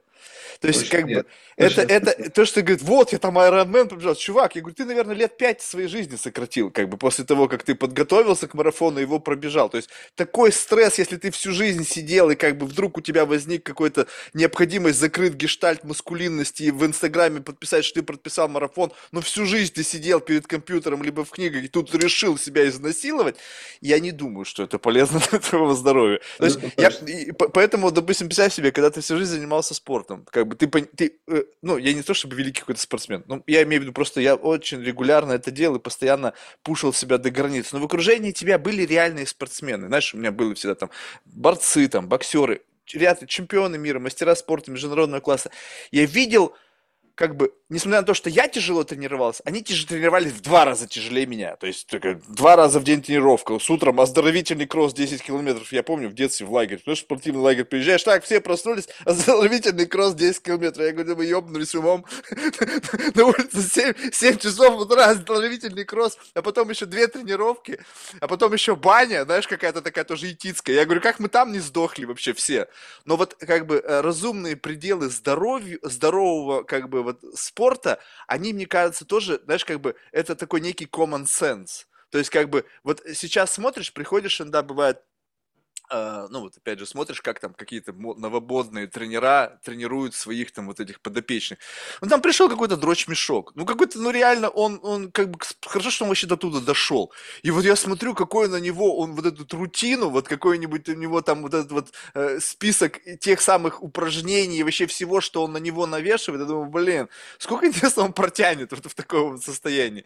И вот э, никто, мне кажется, пока не дал разумного, ну, лично мне не долетело, разумного э, как бы обоснования, каков должен быть спорт, то есть что это. Кто-то говорит, вот надо с какое-то количество там шагов в день делать, там какой-то там, не знаю, карди э, нагрузка должна быть какая-то, опять какая вроде как бы смотришь там на, на, на трейдмил, когда смотришь там кардио, там режим, кардио тренировка. Я тебе скажу, что в этой кардио тренировке тоже будь здоров, сердечко тук-тук-тук-тук-тук-тук, если ты никогда не ходил. Поэтому я даже не знаю. И э, что как аргумент другой, бывает смотришь на людей, как бы точно вообще спортом не занимаются. Ну, может быть, как бы у него врожденно так, что он не ест как бы всякое говно, ну, то есть все, что не приколочено. Но человек явно не парится по поводу злоупотребления алкоголя. И смотришь, ему уже 90. И как бы думаешь, блин, и тут вот чувак тут умер, тут ему было, блин, там, не знаю, 60, либо кто-то там в 50, либо еще что ты вроде бы как бы ни капли в рот, ни сантиметра в жопу, знаешь, и все такие спортивные, спортивные. И ты думаешь, а, что-то тут не то, какая-то тут все-таки есть определенная предустановка, знаешь, типа, что как бы есть некая программа.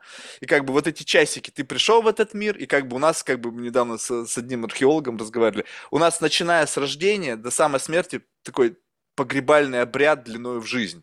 Ты из, из состояния там ребенка там превращается, просыпается сознание, потом ты превращаешься в юношу, берешь себе там, как это там, э, невеста плакивали, да, что ты была девственницей, сейчас ты уже женщина, вот у тебя дети, и вот это постоянное умирание, процесс такого бесконечного. И вопрос в том, кому сколько отведено? Вот я, знаешь, в последнее время как-то вот поверил в детерминизм. Вот, как бы представь себе, что что бы ты ни делал, ну, то есть как бы будешь есть правильно, тренироваться, тренироваться, и вот тебе суждено в 50. Ну, ты умрешь здоровым. Ну, окей, машина сбила, бам! И либо, блин, у меня люди уходили из жизни, вот просто, знаешь, вот реально, вот самый такой прям вот жуткий случай, это когда вот разговаривал с человеком по телефону, ну вот буквально вот, вот все, праздник, вроде бы все классно, бам, звонят через какое-то время, нету человека. Думаешь, стоп, вообще как? Как это возможно? Какой тут фитнес? Какие тут правильные питания? То есть какой-то вот такой какой-то замысел, в котором мы как бы движемся и как будто бы мы чем-то управляем там своим здоровьем, своим этим. Как бы да, может быть, с точки зрения некого внешнего облика, ну, наверное, сейчас не модно быть таким тучным. Хотя, в рамках новой этики сейчас вот э, телеса вываливают, сейчас модели плюс сайз, и вроде как бы это сексуально. Тут думаешь, ну, ребята, извините, как бы ты сам-то лег бы с такой красоткой? как бы, ну, наверное, нет. Ну, тогда окей. Все-таки есть какие-то нормы. Поэтому, ты знаешь, я вот честно скажу, вот как бы есть какой-то вот просто здравый смысл. И здравый смысл, то, что ты правильно подметил, это слушать сигналы своего организма. Ну, то есть вот и иногда я честно признаюсь, что я над них подзабиваю. Ну, то есть, как бы, вот, знаешь, вот, и вот это, мне кажется, некий такой сигнал, когда тебе тело говорит, слушай, slow down, тормози, тормози, ты говоришь, да ты чё, мы еще не такое с тобой вывозили, как бы, и да, дальше. Да. Правда, это было 10 лет назад. Да, да, да, да, все время да. об этом забываешь, что как бы ты уже не тот, ты уже не можешь не спать там две ночи подряд, ты как бы там, что там делать, что, что, что, что делать, и как бы, а, и ты как бы, вот этот вот такой какой-то внутренний мачизм, да, такой, я, типа, вывезу, оно в какой-то момент выплывет. А вот те люди, которые, мне кажется, хорошо себя чувствуют, вот именно чувствуют не в плане физического самочувствия, а именно внутреннего диалога, они прислушиваются, и главное в эпихондрию не уйти, да, когда кто-то тебе постоянно говорит, что ты болеешь, у меня бывает да, доходит, я иногда бывает за месяц три раза к доктору схожу, вот, вот, но, но вот как-то вот именно такой какой-то баланс, вот адекватный, Потому что в неадекватность, когда ты здоровое питание, и ты смотришь, что ты уже все, у тебя весь Инстаграм в здоровом питании, говоришь, так, чувак, что ты тут опять, походу, перегнул чуть-чуть палочку.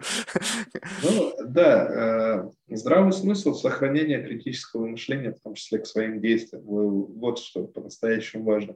И, ну, реально слушать свое тело, э, вот очень важно. Я тебе тоже могу сказать, я, э, когда мне было 20-30 лет, этот период, да, э, много было насилия над своим организмом, но мне оно тогда нравилось. Вот мне нравилось, да, два раза в день там тренироваться. У меня был там период, говоря, подготовки там важный.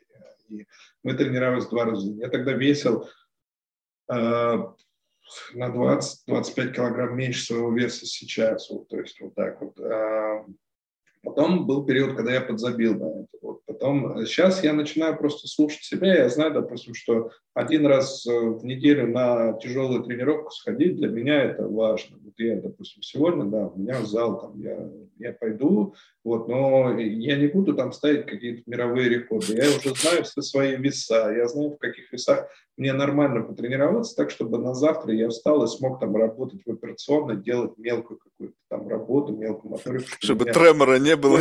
Да, да, да, без тремора, да, ничего не забивалось.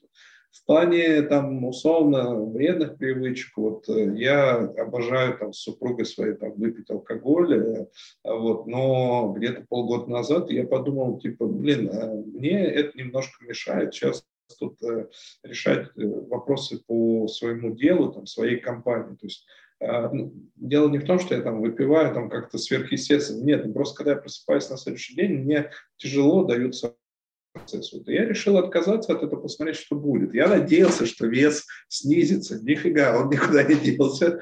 Вот. Я просто перестал пить алкоголь, но и я не призываю к этому всех. И просто для меня это явилось каким-то интересным опытом. Я не знаю, там, у меня нету такого, что там, начну пить или не начну пить. Я не думаю об этом сейчас.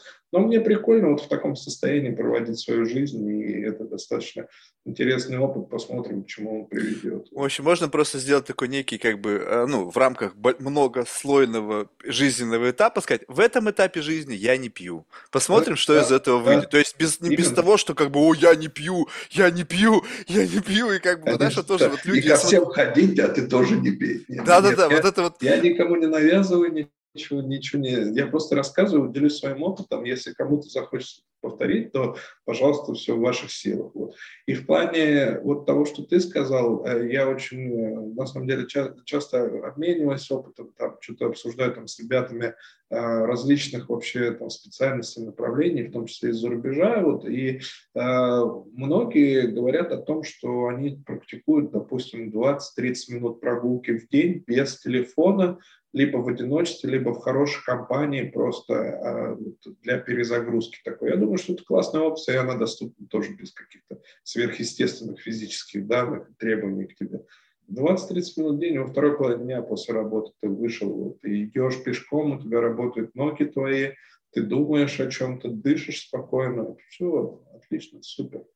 Ну, могу порекомендовать. Я знаешь, как э, я, ну, особо я не люблю пить, э, но мне нравится алкоголь в том плане, что ну, я люблю, как ты понимаешь, потрещать, да, и, и- ну, и, и- я как-то научился пить. Меня как бы в юности э, поразило одно, значит, один человек, то есть, ну, как бы, знаешь, что я бы, роль человека в истории, да.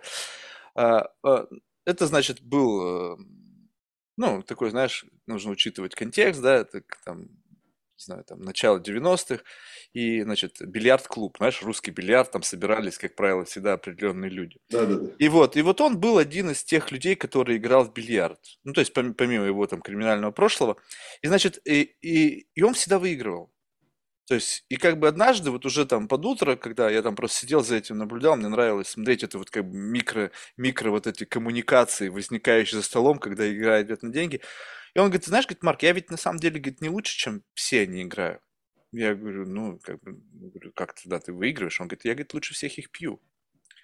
И как бы получается так, что когда он вот это, знаешь, как бы там люди уже просто начинали под воздействием какого-то там этанола или там чего они там закидывали в себя, терять вот это вот. И я тогда понял, думаю, офигеть, слушай, как бы, а как бы сделать так, чтобы научиться пить. Вот не пить, как наше отношение к алкоголю. Я иногда смотрю, вот у меня недавно был на подкасте чувак, я уже приводил пример, и говорит, ну, что-то мы заговорили про дружбу, какие-то, знаешь, неформальные формы общения. И он такой говорит, ну, у нас, говорит, так-то общение говорит, с близкими, говорит, оно, ну, такое, говорит, очень быстро. Я говорю, а что такое? Ну, мы собираемся, выпьем раз, там, час, и мы уже все в мясо. Я говорю, так, подожди, а в чем смысл тогда? Ну, то есть, как бы, в чем смысл вот этого, как бы, потребления? То есть, вам просто нужно какой-то шок испытать, то есть, свое тело вот, как бы, вот просто отключилось, чтобы оно, то есть, в, чем смысл? И я подумал, что вот, как бы, алкоголь это один из тех, как, ну, как бы, говорят же, как social lubricant, да, вот, когда это как некая форма.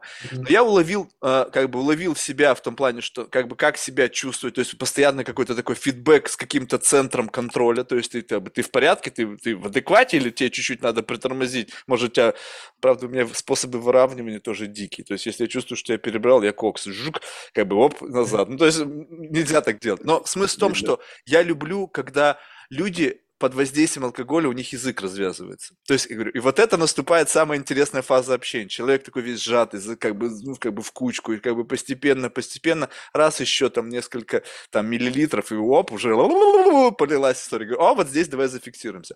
Так вот, как я для себя решил проблему чрезмерного распития. Потому что сюжетов, в которых ты можешь пить, ну, их масса. Ну, то есть в силу того, что вот я везде, как бы, как знаешь, как странный веник, везде двигаюсь, и как бы э, они, может быть, месяц не пили до этого, но я с ними сегодня, а вчера я был с теми, кто тоже месяц не пил. И как бы если ты каждый день в компаниях, которые вдруг сегодня решили выпить, а для них это какая-то рутина, то ты можешь просто каждый день бухать. Я для себя принял одно решение. То есть я не то чтобы отказался от алкоголя, я просто решил, что я буду пить алкоголь определенного ценового сегмента. Как бы бам, и вот как бы, ну, то есть тут сам себя не наебешь. Конечно, выглядит со стороны, как некий такой пришел какой-то эсол, знаешь, ой, я это впить не буду. Не похер, что вы обо мне думаете. Вот просто, допустим, виски не меньше, чем, допустим, за 100 долларов. Ну, как бы, ну, ну почему? Вот, вот просто так. И как бы, и вроде бы как бы, ну, все равно качество продукта, наверное, лучше, да, предполагается, как бы я не такой большой ценитель. Но, тем не менее, случайных попоек стало значительно меньше. Ну, то есть, как бы раз, и ты уже как бы, так, что вы пьете? Извините, как бы не мое. И сам уже, когда лишний раз идешь, думаешь, блин, сколько в этом месяце я потратил на бухло? Думаешь, наверное, эта бутылочка этого не стоит. То есть, как бы не то, чтобы как бы жалко, но просто, понимаешь, есть вроде как бы некий здравый смысл. И когда это вот как-то вот уже вот такую форму, не то чтобы сдерживание, что я не могу себя контролировать, а просто какой-то фрейминг, какие-то небольшие такие какие-то самоправила, которые тебя как-то просто дисциплинируют. Потому что как бы не пить вообще в принципе, ну, как бы я не, вижу в этом ничего плохого. То есть, как бы, если ты не бухаешь каждый день, и потом вдруг у тебя какой-то там, не знаю, приехал близкий друг или там, не знаю, какое-то событие, ты такой, нет, я не буду. Ну, как бы, ну, come on. Ну ладно, не будешь. Ну вот мы, мы лишили себя какой-то части вот этого общения, которое проходит. Ну что некоторым людям действительно тяжело, но не могут они как бы вот даже вроде бы близкий человек, но когда ты давно друг, друга не видел, все равно появляется какая-то вот, нужно преодолеть какой-то вот этот вот gap. И не всегда получается как бы просто вот в разговоре это сделать. Да, нужно какое-то вот что-то, как-то это простимулировать. Но каждому свое, на самом деле. Если у вас... Самая важная проблема в том, что если ты не хозяин этой ситуации, да, лучше тебе просто этого не делать. да, именно, именно. То есть, э, ну, вообще вот, э, ну, это мы, знаешь, в какую-то уже глубокую психологию углубляемся, потому что реально есть люди, которые, ну, страдают именно зависимостью. То есть, а зависимость – это чисто психологическая штука. И если вот ты такой, скажем так, здравомыслящий человек, который понимает, что, типа, э, вот ты круто сказал, что, типа, просто оставаться хозяином ситуации надо, реально. Ну, вот, ты именно не рамки себе выставляешь, а выставляешь свою зону конкретного комфорта вот на ну, тот же прием алкоголя. Да. Это важно, это нужно, это, блин, очень здравый подход. Почему нет? А, я сразу вспомнил, знаешь, несколько ситуаций. У меня есть один хороший друг там из-за рубежа, он приезжал в Россию, вот, и мы э, проводили с ним вместе курс, он очень крутой инструктор, тоже по тактической медицине, как и я, и после курса мы вот напились, э, ну, когда уже закончили все дела, напились вот прям максимально там как говорится. И он на следующий день говорит мне, все, я теперь точно знаю, что я могу тебе доверять, потому что ты когда напьешься, ты точно такой же, как в обычной жизни, только еще более добрый становишься. У нас э, была ситуация забавная. Мы, я жил в Москве, там, в маленьком городишке одном, и мы зашли, тут буквально один бар на район, вот мы зашли, выпили пиво, и э, а мой товарищ вот из-за рубежа, он все хотел русских женщин увидеть. Вот, ну, там, там действительно были какие-то русские женщины, но почему-то на нашу участь э, выпало стать э, какой-то интересным собеседником для местных геев. Ну, всякое бывает. Да, и мой товарищ в какой-то момент, я вижу, что он, ну, понял как бы фишку происходящего, и он такой, типа, говорит, не-не, типа, иди отсюда, мы тебе тут не рады. Вот. И потом говорит такой, слушай, может, побьем его? Я такой, да ладно, оставь его, может быть, это местные люди. А он откуда приехал-то? Американец? Из, из Европы, из Европы. А, из Европы? Да, из Европы. Удивительно. Да. Европейцы, они такие вроде бы толерантные к этому. Не, не, он из таких ну, из европейцев. А, то есть он из консервативной да, части Европы. Да, да, плюс еще тут его разочаровали, понимаешь, он на девушек рассчитывал, а тут почему-то мужчина. И я, говорю, слушай, доставь его это местное, типа. Он говорит, я думал, типа, в России их нету. Я такой, в смысле нету? Типа, они есть везде, просто у нас тут, ну, не принято, так я скажу, это просто сильно вот, блин. И потом он говорит, слушай, да, ты вот ты тогда вчера не захотел бить этого товарища. Я понимаю, что ты добрый парень. Да, окей. И э, вообще в отношении алкоголя, так как я медицинский работник, я видел разные, скажем так, степени опьянения. Степени опьянения, способы отношения к алкоголю. В конечном итоге я, можно сказать, выбрал тот способ, к которому ты относишься. То есть я погрузился достаточно глубоко в барную культуру, там, в бартендерство, то есть изготовление там, коктейлей алкогольных. Вот, и в результате вывел те коктейли, которые я однозначно, там, условно говоря, могу пить, они там, э, ну, мне надо там столько-то коктейлей, и они не быстро пьются, это в основном какие-то лонг-дринки, которые просто вот там, ну, можешь коммуницировать с кем-то, аккуратно выпивать, и в конце концов у тебя все будет нормально. Я не привязываюсь к количеству. От спирта зависит еще тоже очень много. Мне кажется, знаешь, вот это вот самое важное. Вот у меня есть э, знакомый, который как бы вот у него есть некое... Вот у меня есть там количество shot ов, да? Но ты не учитываешь, что ты сегодня устал, ты не учитываешь, что ты сегодня да, плохо да. ел, ты не учитываешь, что у тебя там какой-то стресс, либо какой-то там... У меня недавно был случай, себе, я вроде бы как бы такой опытный курильщик, да, ну, в плане марихуаны, mm-hmm. и я тут приболел, блин, меня поехали кататься на лошадях какого-то хрена, погода говно, в общем, холодно, замерз, в общем, такой experience взял, и заболел. И как-то, понимаешь, я болею редко, но метко. И как-то мне было так хреново. И я, значит, на каких-то таблетках, знаешь, как всегда. Это, у меня сразу же аптечка такая, что охренеть. То есть, такой настоящий пехотник. У меня на все случаи жизни есть всякая херня.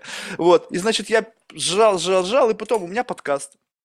Я думаю, да я маленечко курну, ну как-то скучно. Блин, там чувак, у него тема про НЛО, я думаю, вау, НЛО, ну как без этого? Думаю, дай-ка. Да, без этого никак. И совершенно стандартная вроде доза для меня. Ну, то есть, как бы не то, чтобы я там, ну, правда, мне там подогнали какой-то там, знаешь, какой-то Black Diamond, там, я думаю, ну, какого хера. Вот.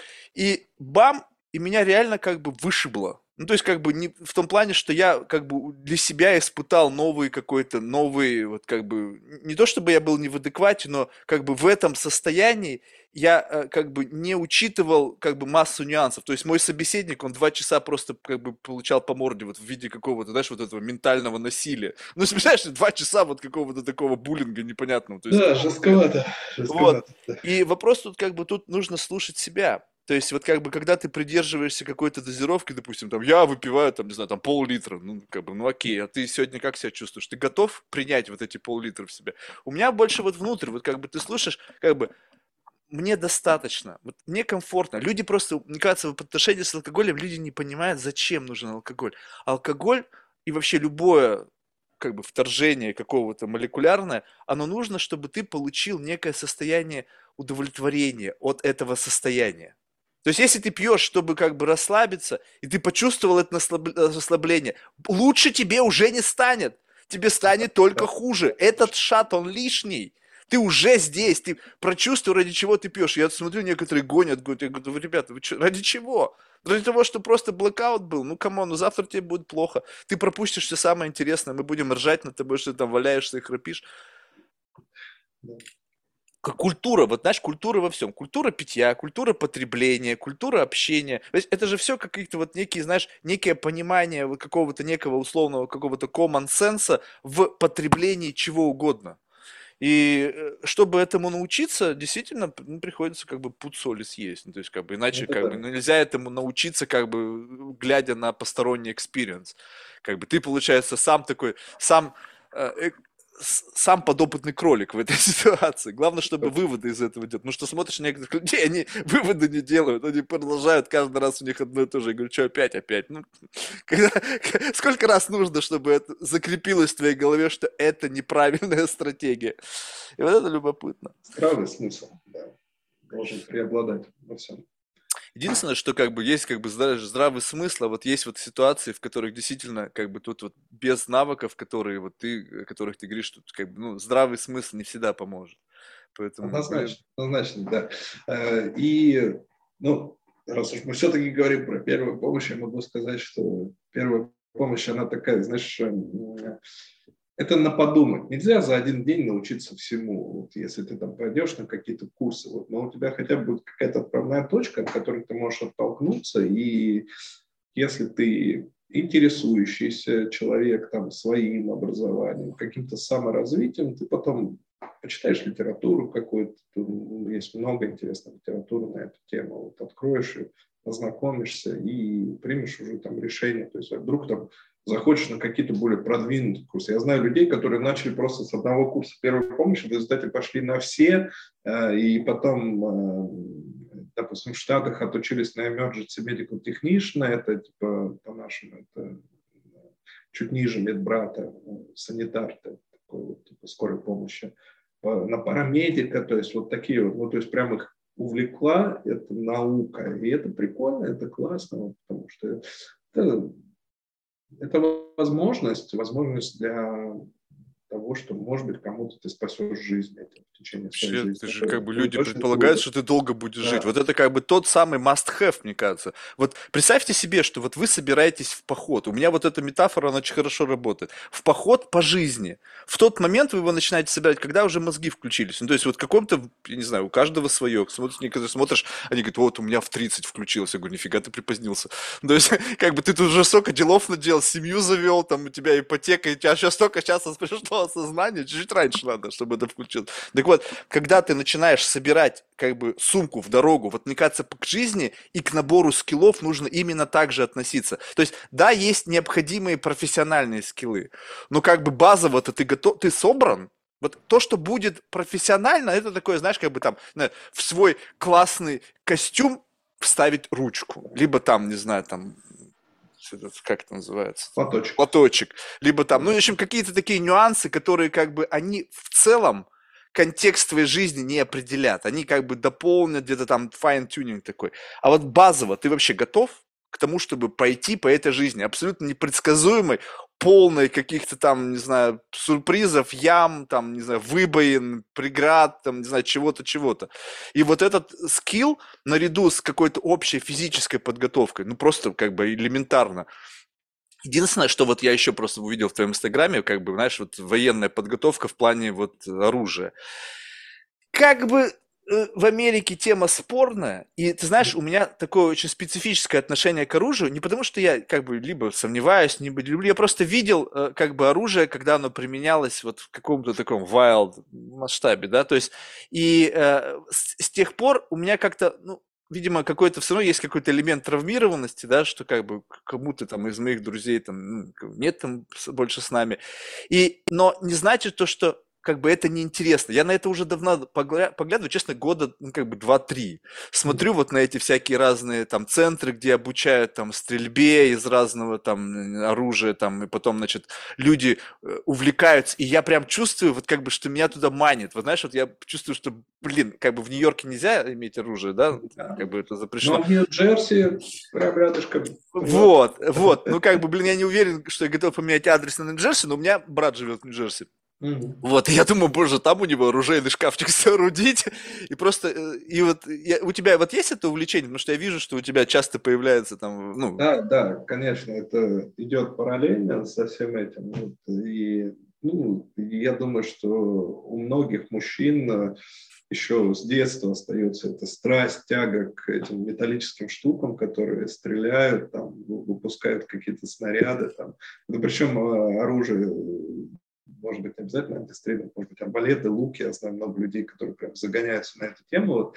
А я думаю, что да, это такое мальчишеское увлечение, но для жизни оно тоже имеет э, достаточно большое значение, потому что большинство людей, опять-таки, когда видят оружие, они стараются отойти от него подальше, потому что, я не знаю, что там они думают, оно взорвется сейчас начнет само стрелять в разные стороны, потому что оружие само по себе опасности представляет, представляет опасность человека, вооруженный этим оружием. И э, если ты вдруг столкнулся в обычной жизни, что раз появилось оружие, твоя хотя бы, опять-таки, задача, вот если мы привязываемся к первой помощи, это обеспечить безопасность ее оказания. Ты хотя бы должен знать, как правильно разрядить оружие, чтобы оно не могло выстрелить самостоятельно. То есть отсоединить от него магазин, дернуть затвор, если патрон в патроннике был, чтобы он выпал из патронника, ну, то есть обеспечить этим безопасность а, людям, которые находятся вокруг. Это тоже важные навыки, и чтобы их знать, нужно просто сходить на базовый курс владения оружием. Не обязательно после этого владеть оружием, но ты хотя бы будешь точно знать, что а, это там типа автомат Калашникова, у него магазин, тут кнопочка, он там отсоединяется, дергаешь затвор, выпадает патрон, все, он безопасен. Или если это пистолет, то там ну, тоже кнопка выброса магазина, передергиваешь затвор, все, он безопасен. И хотя бы ну, после этого может спокойно дышать и понимать, что все это, это окей. Блин, какое многообразие игрушек там, вау!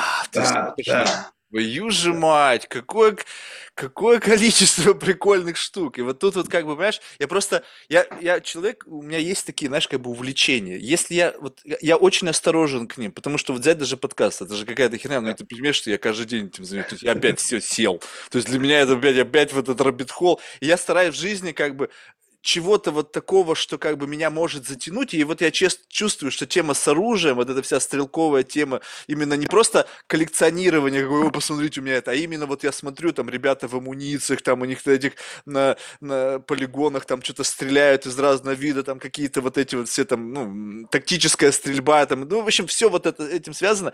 Мне прям интересно это. Я такой, блин, Марк, это сколько же времени это будет твоего жизни пожрать? Потому что это сейчас тут я включил, выключил, лег спать, ну, все. Ну, финансово хрен с ним, слава богу, блин, надо же, как бы вопрос, как бы, деньги-то есть, вопрос, как бы, найти креативное хобби, то есть, которое тебя будет наполнять интересно.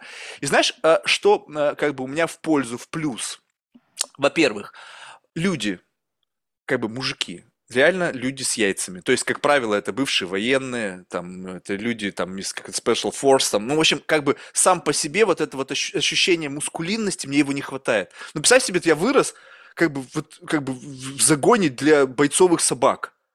Там каждый день приходилось доказывать, что ты как бы вот не пальцем деланный. Просто, просто, просто по факту своего нахождения. Я же не говорю там с вожаком стаи быть. Блин, да, конечно, нет. Но в последнее время я как бы смотрю, и вот меня окружают как бы такие, знаешь, вроде бы как бы по внешним признакам вроде как мужчина, ну, как бы чуть его ткнул, он какой-то желейный, знаешь, такой мишка вот это вот, как бы, знаешь, вот это вот. И такой думаешь, блин, вроде бы женщины некоторые, у них больше яиц стало, чем у некоторых мужчин. И вот этого как бы ощущения, знаешь, вот такого мускулинности, я думаю, блин, тренажерный зал, приходишь, и раньше тоже, вроде ребята, занимающие тяжелой атлетикой, вот в том моем, знаешь, вот как бы ретроградном представлении, знаешь, как бы были они, а сейчас смотришь, у них там какие-то диеты, они там какие-то, такой тоже, они сильные, да, выглядящие мощно, но внутри там какой-то, знаешь, все равно нету вот этого костяка. И мне как будто бы не хватает вот этой, знаешь, вот такой токсичной мускулинности, вот прямо когда, знаешь, вот такой вот. И вот это э, одно из тех мест, где я могу это получить, помимо всего, что заниматься каким-то интересным делом, играть с прикольными игрушками, которые, блин, сейчас, слава богу, технологии движутся дальше. Они поняли, что они еще и прикольно выглядеть должны, то есть иногда видно, что там дизайн, который, а, вот почему вы так сделали. Вот, и я, я, я но честно сказать, что я боюсь, что меня это сильно увлечет. Ну, то есть, как бы, знаешь, когда это уже будет... Слушай, если ты хочешь, то почему нет? Не, вопрос времени. Не, да, но это же как бы, ты знаешь, вот у тебя есть вот какой-то такой уже распределенный э, как бы цикл твоей жизни. И как бы получается так, что если появится что-то, скажем так, знаешь, это такой график, когда какие-то секторы занимают определенный... И он что-то раздвинет, что-то сократит. Я думаю, сейчас у меня как бы более-менее гармонично. И будет ли расширение вот это направление как бы ухудшит что-то в другом, я как бы пока просто не решил до конца, но я уже буквально полшага перед этим, то есть, возможно, через год, если бы мы с тобой встретились, блин, чувак, слушай, я, я все... Шлем, вот это, очки там, да-да-да. Там столько всяких гаджетов прикольных, офигеть просто.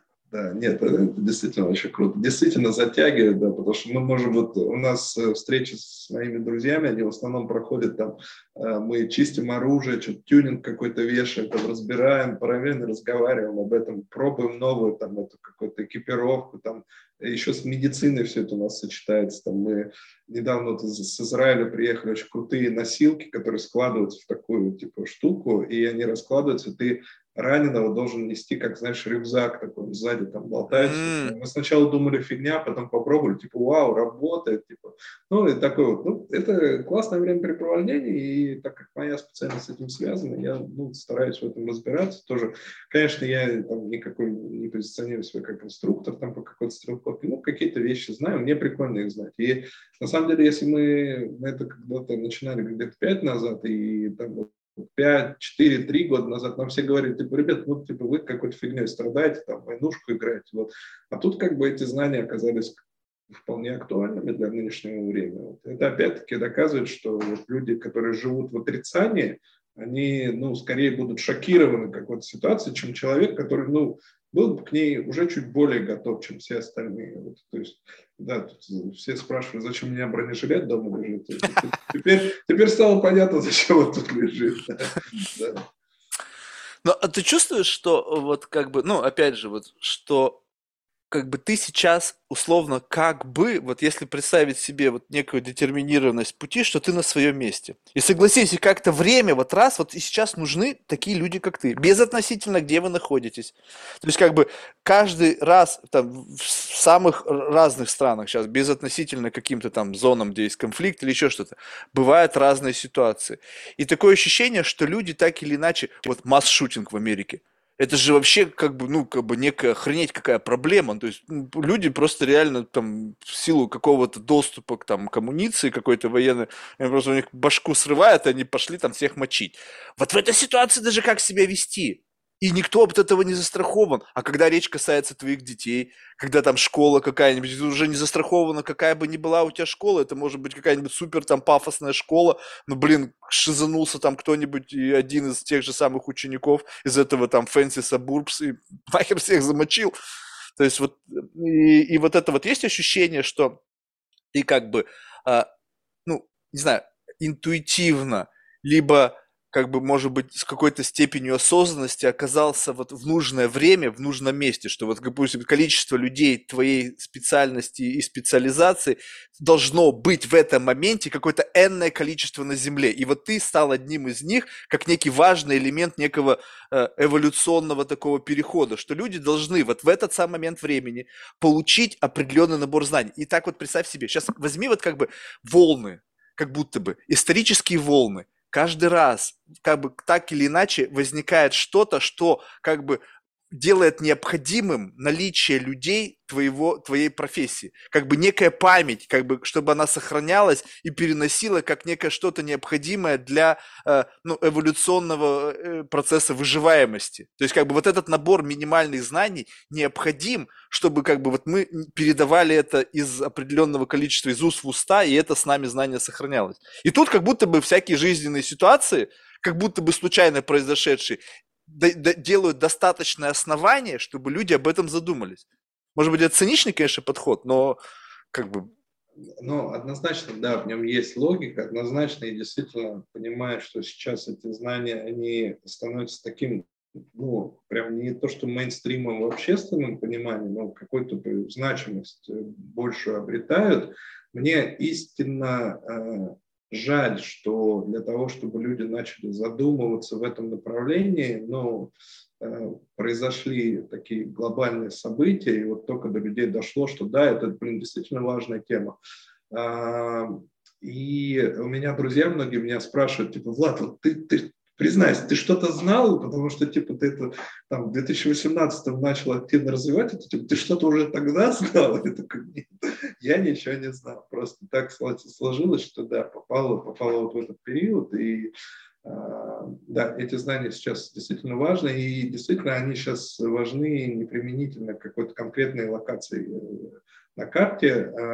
Сейчас а, для любой страны это важно потому что время турбулентное, может опять-таки произойти все что угодно, и нужно быть просто к этому готовым. вот э, когда, как бы, когда ты готов, у тебя внутри другое отношение к происходящим событиям. То есть реально у многих людей на фоне там, каких-то глобальных перемен, ну, как мы говорим, фляга потекла, то есть они конкретно поехали. Запаниковали. Да, запаниковали, и они начали показывать наружу все то, что в них было как-то скрыто, там, знаешь, то есть какое-то там плохое отношение там, к каким-то другим людям, там, по национальному признаку дифференциации, там, знаешь, ну, и ты так смотришь, а ты остался таким, каким был, ты просто, ну, сейчас э, понимаешь, что, да, скорее всего, твои знания могут пригодиться сейчас, да, там, ну, условно говоря, проверил свою копировку, там, опять-таки, если у тебя есть семья, там, больше уделяешь времени семье для того, чтобы проводить в комфорте, вот, а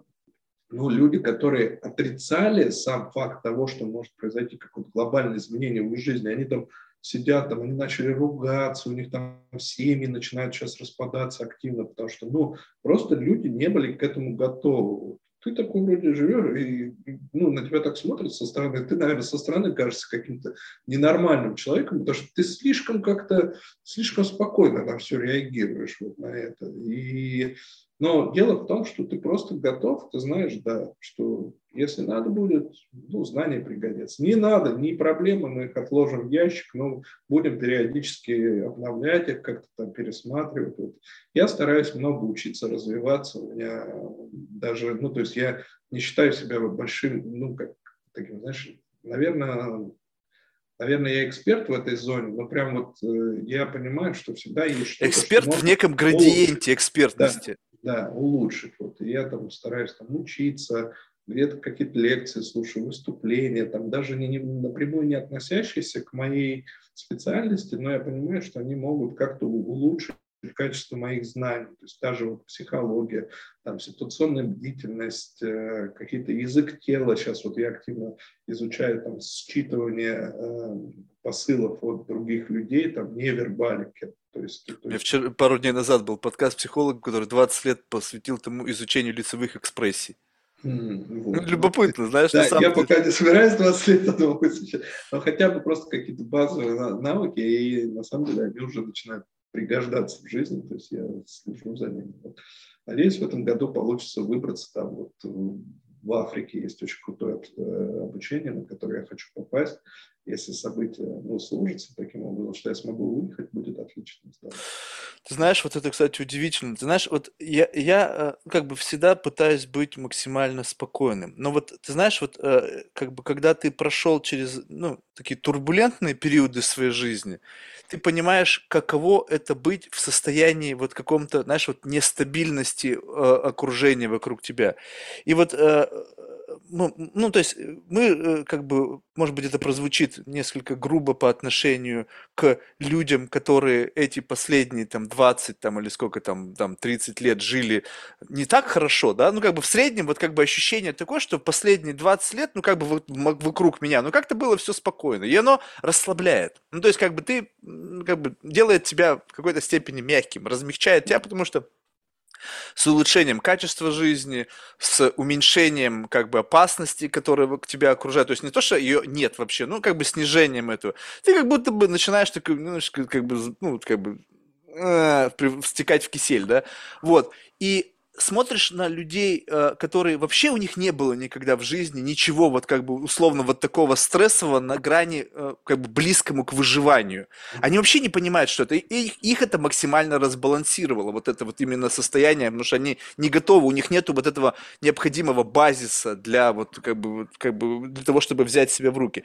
Но знаешь, что самое страшное? Меня как бы э, пугает то, что больше всего, что мы на самом деле вот этот такой, такой тонкий баланс баланс как бы нашей человечности и вот как бы того самого некого условного порядка, который как бы там в той или иной степени развитости есть во всем мире, он очень легко нарушим. Смотришь вот эти фильмы постапокалипсис, да, там, когда да, да, да, достаточно да. вот так вот. Да блин, что тут, когда был БЛМ, погромы, там, не знаю, там еще что-то. Люди просто выносили из магазинов вещи, просто там жгли все и нахер, как бы ты смотришь, ну, это, ну, понятно, что я смотрел по новостям, то есть не был участником событий, но смысл в том, что это вот оно, вот оно вот чуть-чуть как бы чуть-чуть снижение как бы вот этого какого-то вот ежовой рукавицы, которая, ну, блин, даже не ежовой, мне кажется, вообще какой, вот этой тонкой волокна, вот, которая нас отделяет от нашей животной природы, и мне просто бы не хотелось оказаться вот в этом мире, где человек человеку волк.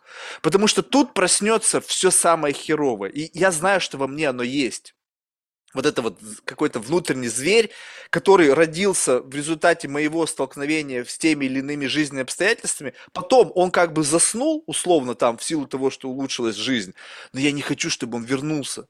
И когда ты смотришь в эти фильмы про апокалипсис, когда люди там начинают, как бы защищая свою семью, действуя в рамках вот этого хаоса, как бы относиться ко всем как врагам, как потенциальным каким-то там инвейдером там на твою территорию, там попытки там борьба за еду и все остальное. Я говорю, нас вот столечко отделяет от этого, вот столечко. И разбалансировать это мне бы очень не хотелось, потому что, ну, я не знаю, хотел бы я постоянно как бы жить в мире, в котором мне бы приходилось каждый день думать о своем выживании. Даже если у тебя полный набор скиллов, амуниции, ты же понимаешь, что такой, ну, ну, ребят, ну что, ну как бы вот теперь как бы сам каждый сам за себя. Окей. Вот он бежит, вот у него нож. Ага. Пух. И это точка невозврата. Ну, то есть как бы вот, и фиг его знает. То есть вот я вот, вот этого побаиваюсь. Не того, что как бы пойдет какой-то там пиздец апокалипсис. Ну да, ну как бы мы непредсказуемо. Но сам факт того, что вот это придется делать, чтобы выжить. А как бы я, знаешь, такой эгоист. Ну, я буду выживать. Вот как бы, знаешь, вот как таракан. Я буду пытаться выжить. Я не сложу как бы себя полномочку. Так, жизнь, все пошло по пизде. Бам! Не. Я буду до последнего. И знаю, что это причинит боль и мне, и другим, и остальным. Поэтому не хочется. И с одной стороны, как бы вот эта вот такая преперская позиция, да, когда как бы ты mm-hmm. готов к какому-то такому глобальному пиздецу, оно, понимаешь, оно еще подбрасывает вот как бы тебе необходимого методологии, готовности к тому, когда все растерялись, а ты такой, па, ну чё, поехали, как говорится. И вот это немножечко тоже меня пугает, понимаешь? То есть вот как бы у меня есть некие сдерживающие факторы, потому что охота, я, меня постоянно зовут на охоту, поехали туда, поехали сюда. Я говорю, да блин, чуваки, да вы не понимаете, для меня это просто некий шаг, как бы некая точка невозврата. То есть вы хотите во мне вот эту штуку разжечь. И почему оружие я тоже побавюсь, но иногда же хочется как бы по живой мишели будет пострелять, не только по статичной. Как бы там вот охота, там есть места, где нужно там, по разумным соображением какого-то некого природопользования, там популяция, там, не знаю, оленей, там, не знаю, диких свиней. Да, да. да, ну, то есть, как бы, вот, вот все это. И как бы я такой, Понимаешь?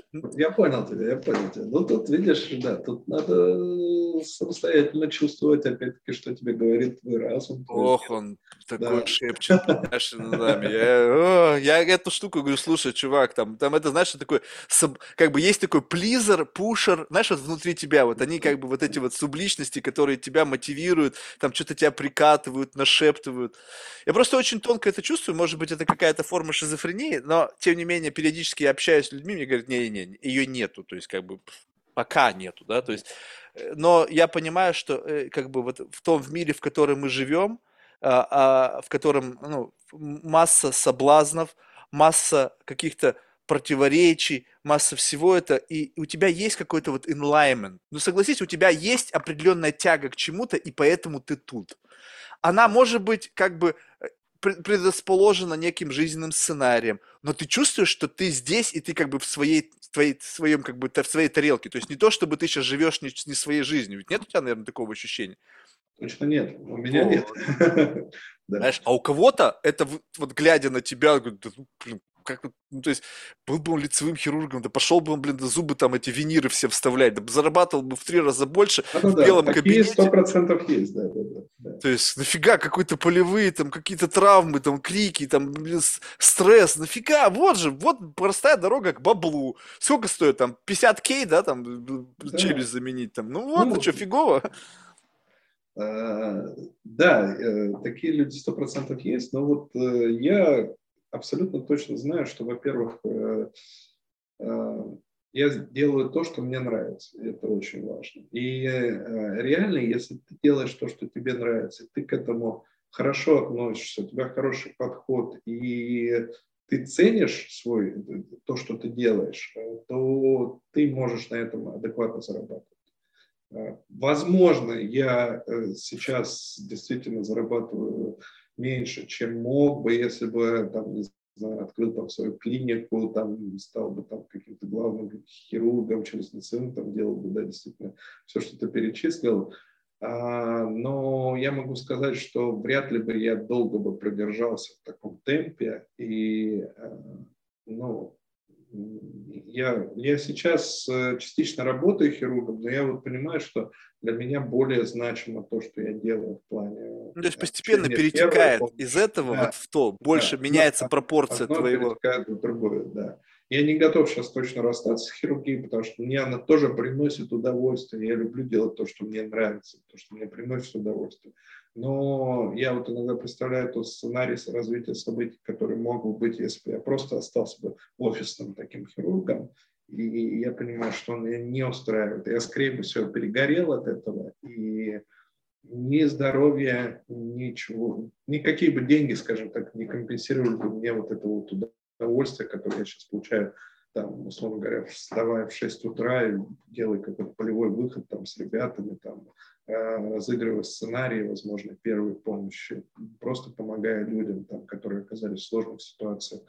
Это круто, я, я это для себя очень ценю. А как к этому относятся окружающие? Ну, по большому счету, мне это не так интересно, пока мне, пока мне это нравится. Да. Слушай, а дети как? Они ведь смотрят, все равно ты же для них да, показатель. Да. То есть они уже в этой теме чувствуются, что у них как бы вырабатывается некий тейст вот к тому, что ты делаешь. Но есть как бы все равно папа, блин, пример всегда, и, наверное, они уже тоже там... Однозначно, однозначно, да, можно так сказать. У меня много детей, у меня трое. Ух. Да, и все три мальчика.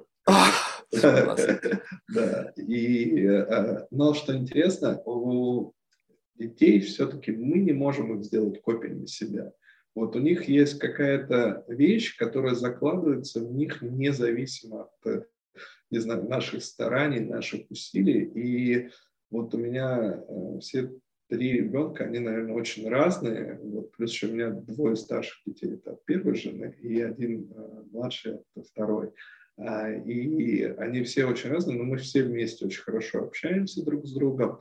И вот у меня старший, он, э, он как раз такой, знаешь, больше такой, как у нас говорят, э, ботан, ну, то есть он такой более спокойный, тихий, ему там посидеть, ну, сейчас там компьютерные игры какие-то интересные. И вот он, он на вопрос, кем ты будешь, он говорит, я буду как папа, вот, э, чтобы в офисе хирургом работать. Вот, я такой, окей. А, то есть у тебя еще да. есть два папы, -то, есть папа работающий да, да, да, тот в офисе? Да, да, да. да, да. А, ну здорово. Первый, да, старший ребенок хочет вот такой спокойно, знаешь, там, карьеру, условно говоря, видеть для себя. Там, может быть, даже просто податься в стоматологию, заняться стоматологией, потому что это какая-то спокойная специальность.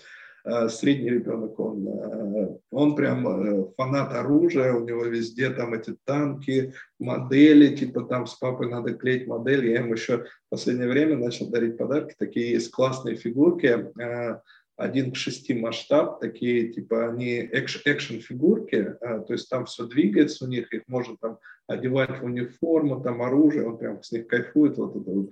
мы с ним так время проводим. Вот. А третий, он помладше, ему 4 года, но он очень любит, э, вот так как он видит, я все время там с курсов приношу манекены какие-то, там, знаешь, у нас дома стоит ростовой манекен с травмами, вот он уже получил имя Бен, Бен, и младший все время спрашивает, типа, Бен дома? Там ходит, его смотрит. Потом у меня есть эм, эм, манекены для тренировки сердечно-легочной реанимации. Он там пытается компрессии делать, там а, прием Геймлиха. У меня тоже такой есть э, такая груша, она одевается спереди, и ты при нужном давлении из нее вылетает такая а. поролоновая штука. Вот и мы с ним это отрабатываем, а так как он маленький, он не может это делать э, вертикально, вертикально это предпочтительнее делать, но мы разыгрываем ситуацию, что я теряю сознание, и он надо мной встает и двумя руками пытается эту штуку выбить. Офигеть, ты представляешь, как ты его нейронку сейчас вот как бы да, уже с ранних да, лет, то есть вот это вот как бы, когда это уже не просто как бы навык приобретенным человеком со сложи, а у него это как бы вот в его физику тела инкорпорированы эти знания. Да, да, в общем, вот, вот так вот, это вот в плане подрастающего поколения. Возможно, я не знаю, может быть, я не, лучший отец, но вот, там всегда весело с ними. Да. Не, ну это как бы вот тут удивительная вещь, что понятно, что изменить детей, ну, я вообще не имею права говорить про детей, у меня нет детей, но просто я себя смотрю, то есть меня явно хотели изменить, потому что у меня много братьев и сестер, и они как бы, вот знаешь, некая такая клоновая. Кого-то я, я подозреваю уже сейчас, уже на более поздней стадии, что там был какой-то некий элемент насилия, что все, ну, я имею в виду, в том плане, что, может быть, если бы не было такого сильного давления отца, они бы могли быть кем-то другим. Но они как-то под, подломились под это. Сейчас они, ну, грех жаловаться, все очень хорошо живут. Но смысл в том, что как бы вот оно все равно, даже то, что меня не изменили, я все равно чувствую некоторые вещи, которые я как бы на бегу взял. Знаешь, какой-то некий, может быть, не критический уровень педантизма, который у меня отца был, он просто зашкаливал. Знаешь, он мог что делать? Вот если у тебя вещи торчали из шкафа, он пару раз у меня их подрезал. То есть какого хрена? То есть это же уже как бы не совсем здоровая херня. Но этот педантизм в не такой гипертрофированной форме, но он передался что-то еще, какое-то инженерное там наполнение. Я люблю рационализировать. Я не знаю, может быть, это часть его, может быть, это, это еще что-то. То есть я не стал таким, как он, но точно что-то взял. И поэтому без относительно от того, кем станут твои дети в будущем, они явно возьмут, ну, то, что ты, как бы, вот, то, что ну, то, что нужно взять, мне кажется, такое ощущение, что вот это вот э, интересно, знаешь, вот такой эксперимент провести. Вот представь себе, что вот был бы некий такой где-то обучающий центр, где как бы собраны все многообразие знаний человечества, которых тебе понадобится для жизни. И такое ощущение, что вот как бы провести к некой детерминированности, что ты возьмешь как будто бы ровно то, что тебе как бы надо. Вопрос в другом, что сейчас люди просто настолько от, от, от, как бы от этого цены, что они просто туда не приходят, в этот центр, за этими знаниями. Они просто думают, что как-то само по себе где-то на них это свалится. Но вот это любопытно, что, по сути, вот сейчас вот такая как бы среда, в которой ты много чего им даешь, вот связанного с своей профессиональной деятельностью. И они возьмут ровно то, что нужно взять. То есть кто-то, может быть, уйдет, как бы пойдет по твоим стопам, но даже если не пойдет, то возьмет все равно необходимый, тот самый необходимый кандидатский минимум, да, который понадобится в жизни, и это очень важно. То есть Да. Поэтому... Дети, они еще не знают, чего э, на самом деле хотят по-настоящему. Они еще не видели всей жизни и не могут сказать, вот, ну, что они хотят делать в будущем. И поэтому ну, задача родителей, я думаю, просто предоставить им реально спектр вот, э, всего, чтобы у них было максимально возможное представление ну, о перспективах и выбрать просто то, что нужно для себя. Ни в коем случае их нельзя заставлять что-то сделать, потому что ну, все мы знаем. Не, иногда надо заставлять, блин. Сейчас иногда, посмотри, как дети. Ой, а зачем мне надо это знать? Надо, не надо, знай. То есть иногда вот это вот как бы, знаешь, давление. То есть я вот, вот в этом отношении я вообще не согласен. Потому что когда сейчас смотришь на некое вот это вот э, либерализацию образования, воспитания, когда как будто бы сами люди, стоящими за образованием, за воспитанием, передали бразды правления обучаемым, и теперь обучаемые говорят, что мы хотим взять, что нам надо, что нам нет, тут что-то не то пошло. То есть, я понял, да. Понимаешь, я да? Не, не имею, да, эти примеры в виду, я имею в виду вот, именно конкретно выбора профессии, допустим, в будущем, когда ребенок mm. уже подрос, когда он тинейджер, когда он получил э, какое-то представление об окружающем его мире, и ему говорят, слушай, давай-ка ты вот как папа станешь экономистом, иди типа в экономическом. Так, ну я же хотел медицинский. Это я просто пример из своей жизни. Как бы, да, и в результате ну, мне удалось настоять там, на том, чтобы я пошел в медицину. И ну, вот, случилось так, как случилось. Я вообще грех жаловаться, никогда не жалуюсь. Самое, что важно в этом, что по-другому и не могло быть. Вот как бы осознание вот этого факта, что люди как бы, знаешь, иногда бывает, у меня бывают такие моменты слабости, думаю, а что если? А потом такой, а с чего ты взял, что это если вообще существовало? То есть ты имеешь ровно то, что ты имеешь, и не было никаких других вариантов произойти как-то по-другому. Ну, это кино из раздела фантастики, что я вернулся в прошлое, а теперь представь себе, что вот если бы кто-то, ну, когда-то в будущем, знаешь, такие тоже идеи, что самые богатые люди на Земле – это те, которые э, инвестировали деньги в машину времени и вернулись обратно. То есть Безос, он же поговаривает про некие там какие-то физики, там какие-то, что это он там из 90 лет вернулся, сказал, слушай, делай Амазон, чувак, он же там сидит какой-то вообще непонятный халупе, блин, тут бам, и такой масштаб. Как это вообще возможно, да? Поэтому, но объективно так вот, если рассуждать, то представь себе, что даже возвращаясь в некое условное прошлое, принимая совершенно другое решение, и спустя какое-то время ты один хрен окажешься в какой-то точке, в которой ты должен был бы оказаться без относительно вот этих вот, как бы, может быть, она какой-то на штрафной круг, там, не знаю, там как-то обойдешь, но все равно тебя вернет на твое первичное состояние. Поэтому надо смириться со своим, знаешь, каким-то... Не, не то, чтобы как бы опустить руки, ничего не делать, сидеть пиво посасывать на диване. Что-то делать но как бы вот это что-то делание, оно тебя приведет туда, где ты должен быть. И вот ты не, не, не изменил, условно говоря, себе, там, когда был какой-то, возможно, там прессинг среди иди на экономиста, это выгодно. Сейчас смотришь, блин, экономисты что-то все как бы не очень себя хорошо чувствуют, думают, блин, мы, им, им осталось только анализировать то, что невозможно проанализировать. И искусственный интеллект скоро скажет, что я лучше анализирую все ваши прогнозы остается. А тут вот реальная польза людям.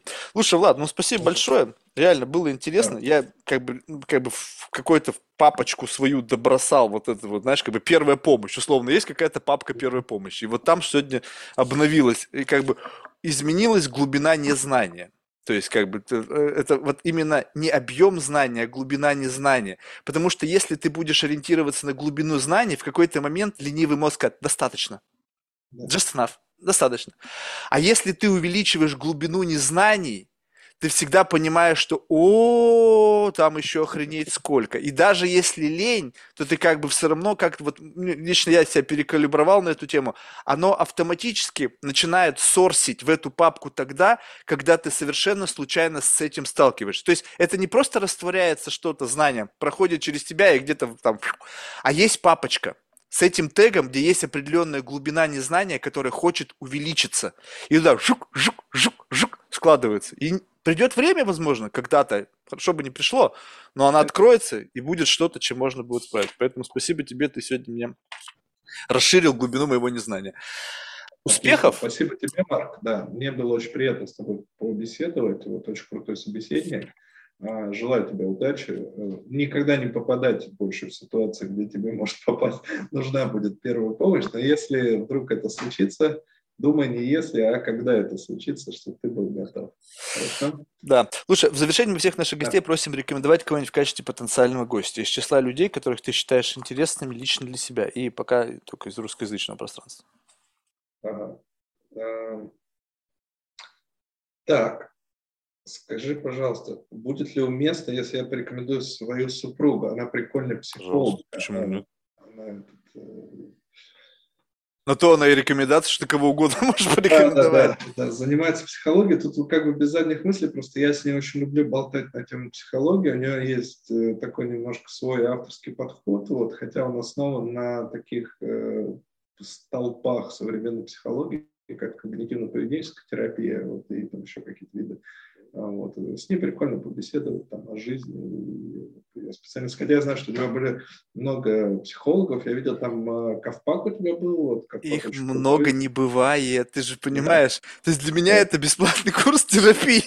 Ты же кстати, знаешь... да, кстати, да, мне кажется, она тебе может что-то сказать, что, может быть, даже тебе не очень понравится сначала, но потом Ой. ты подумаешь, М, интересно, надо подумать. Вот. Я люблю как раз-таки, вот удивительно, вот ты, не знаю, как ты, как в твоем пространстве, но, может быть, конечно, мне повезло, и я сейчас говорю вещи, которые люди как бы скажут, блин, чему ты недоволен, радуйся.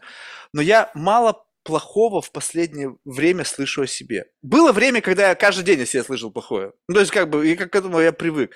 А сейчас, условно, люди в силу некой вежливости, политкорректности, они просто как бы принимают решение тебя молчаливо выключить, как бы, ну, то есть ты пропадаешь, как бы, как вот из жизни, без объяснения причин. Знаешь, гостят тебя просто. И иногда а, а ты как будто бы не можешь увидеть в себе вот что-то самостоятельно. То есть люди говорят, посмотри на себя со стороны. Хер! ты не в состоянии на себя со стороны посмотреть, потому что кто на тебя будет смотреть со стороны, это будешь ты сам. Ну, как бы, если ты сам в себе это не видишь, то ты не увидишь никогда. А вот другой человек скажет, слушай, у козявка из носа торчит. Ты а, вот что тебя во мне раздражает. Ну, так как бы мне несложно с ней расстаться.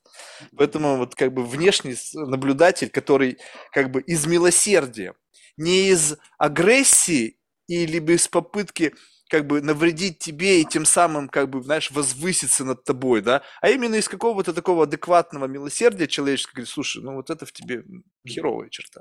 Вот таких людей как бы маловато.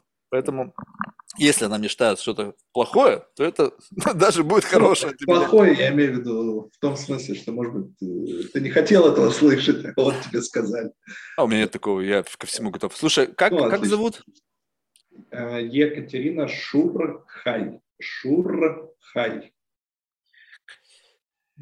Шурхай. Шурхай, да. Она у меня, у меня есть в подписчиках, я на нее подписан, там через Инстаграм можно найти, там у нее и аккаунт так называется, Екатерина Шурхай. Да, найдем. Да.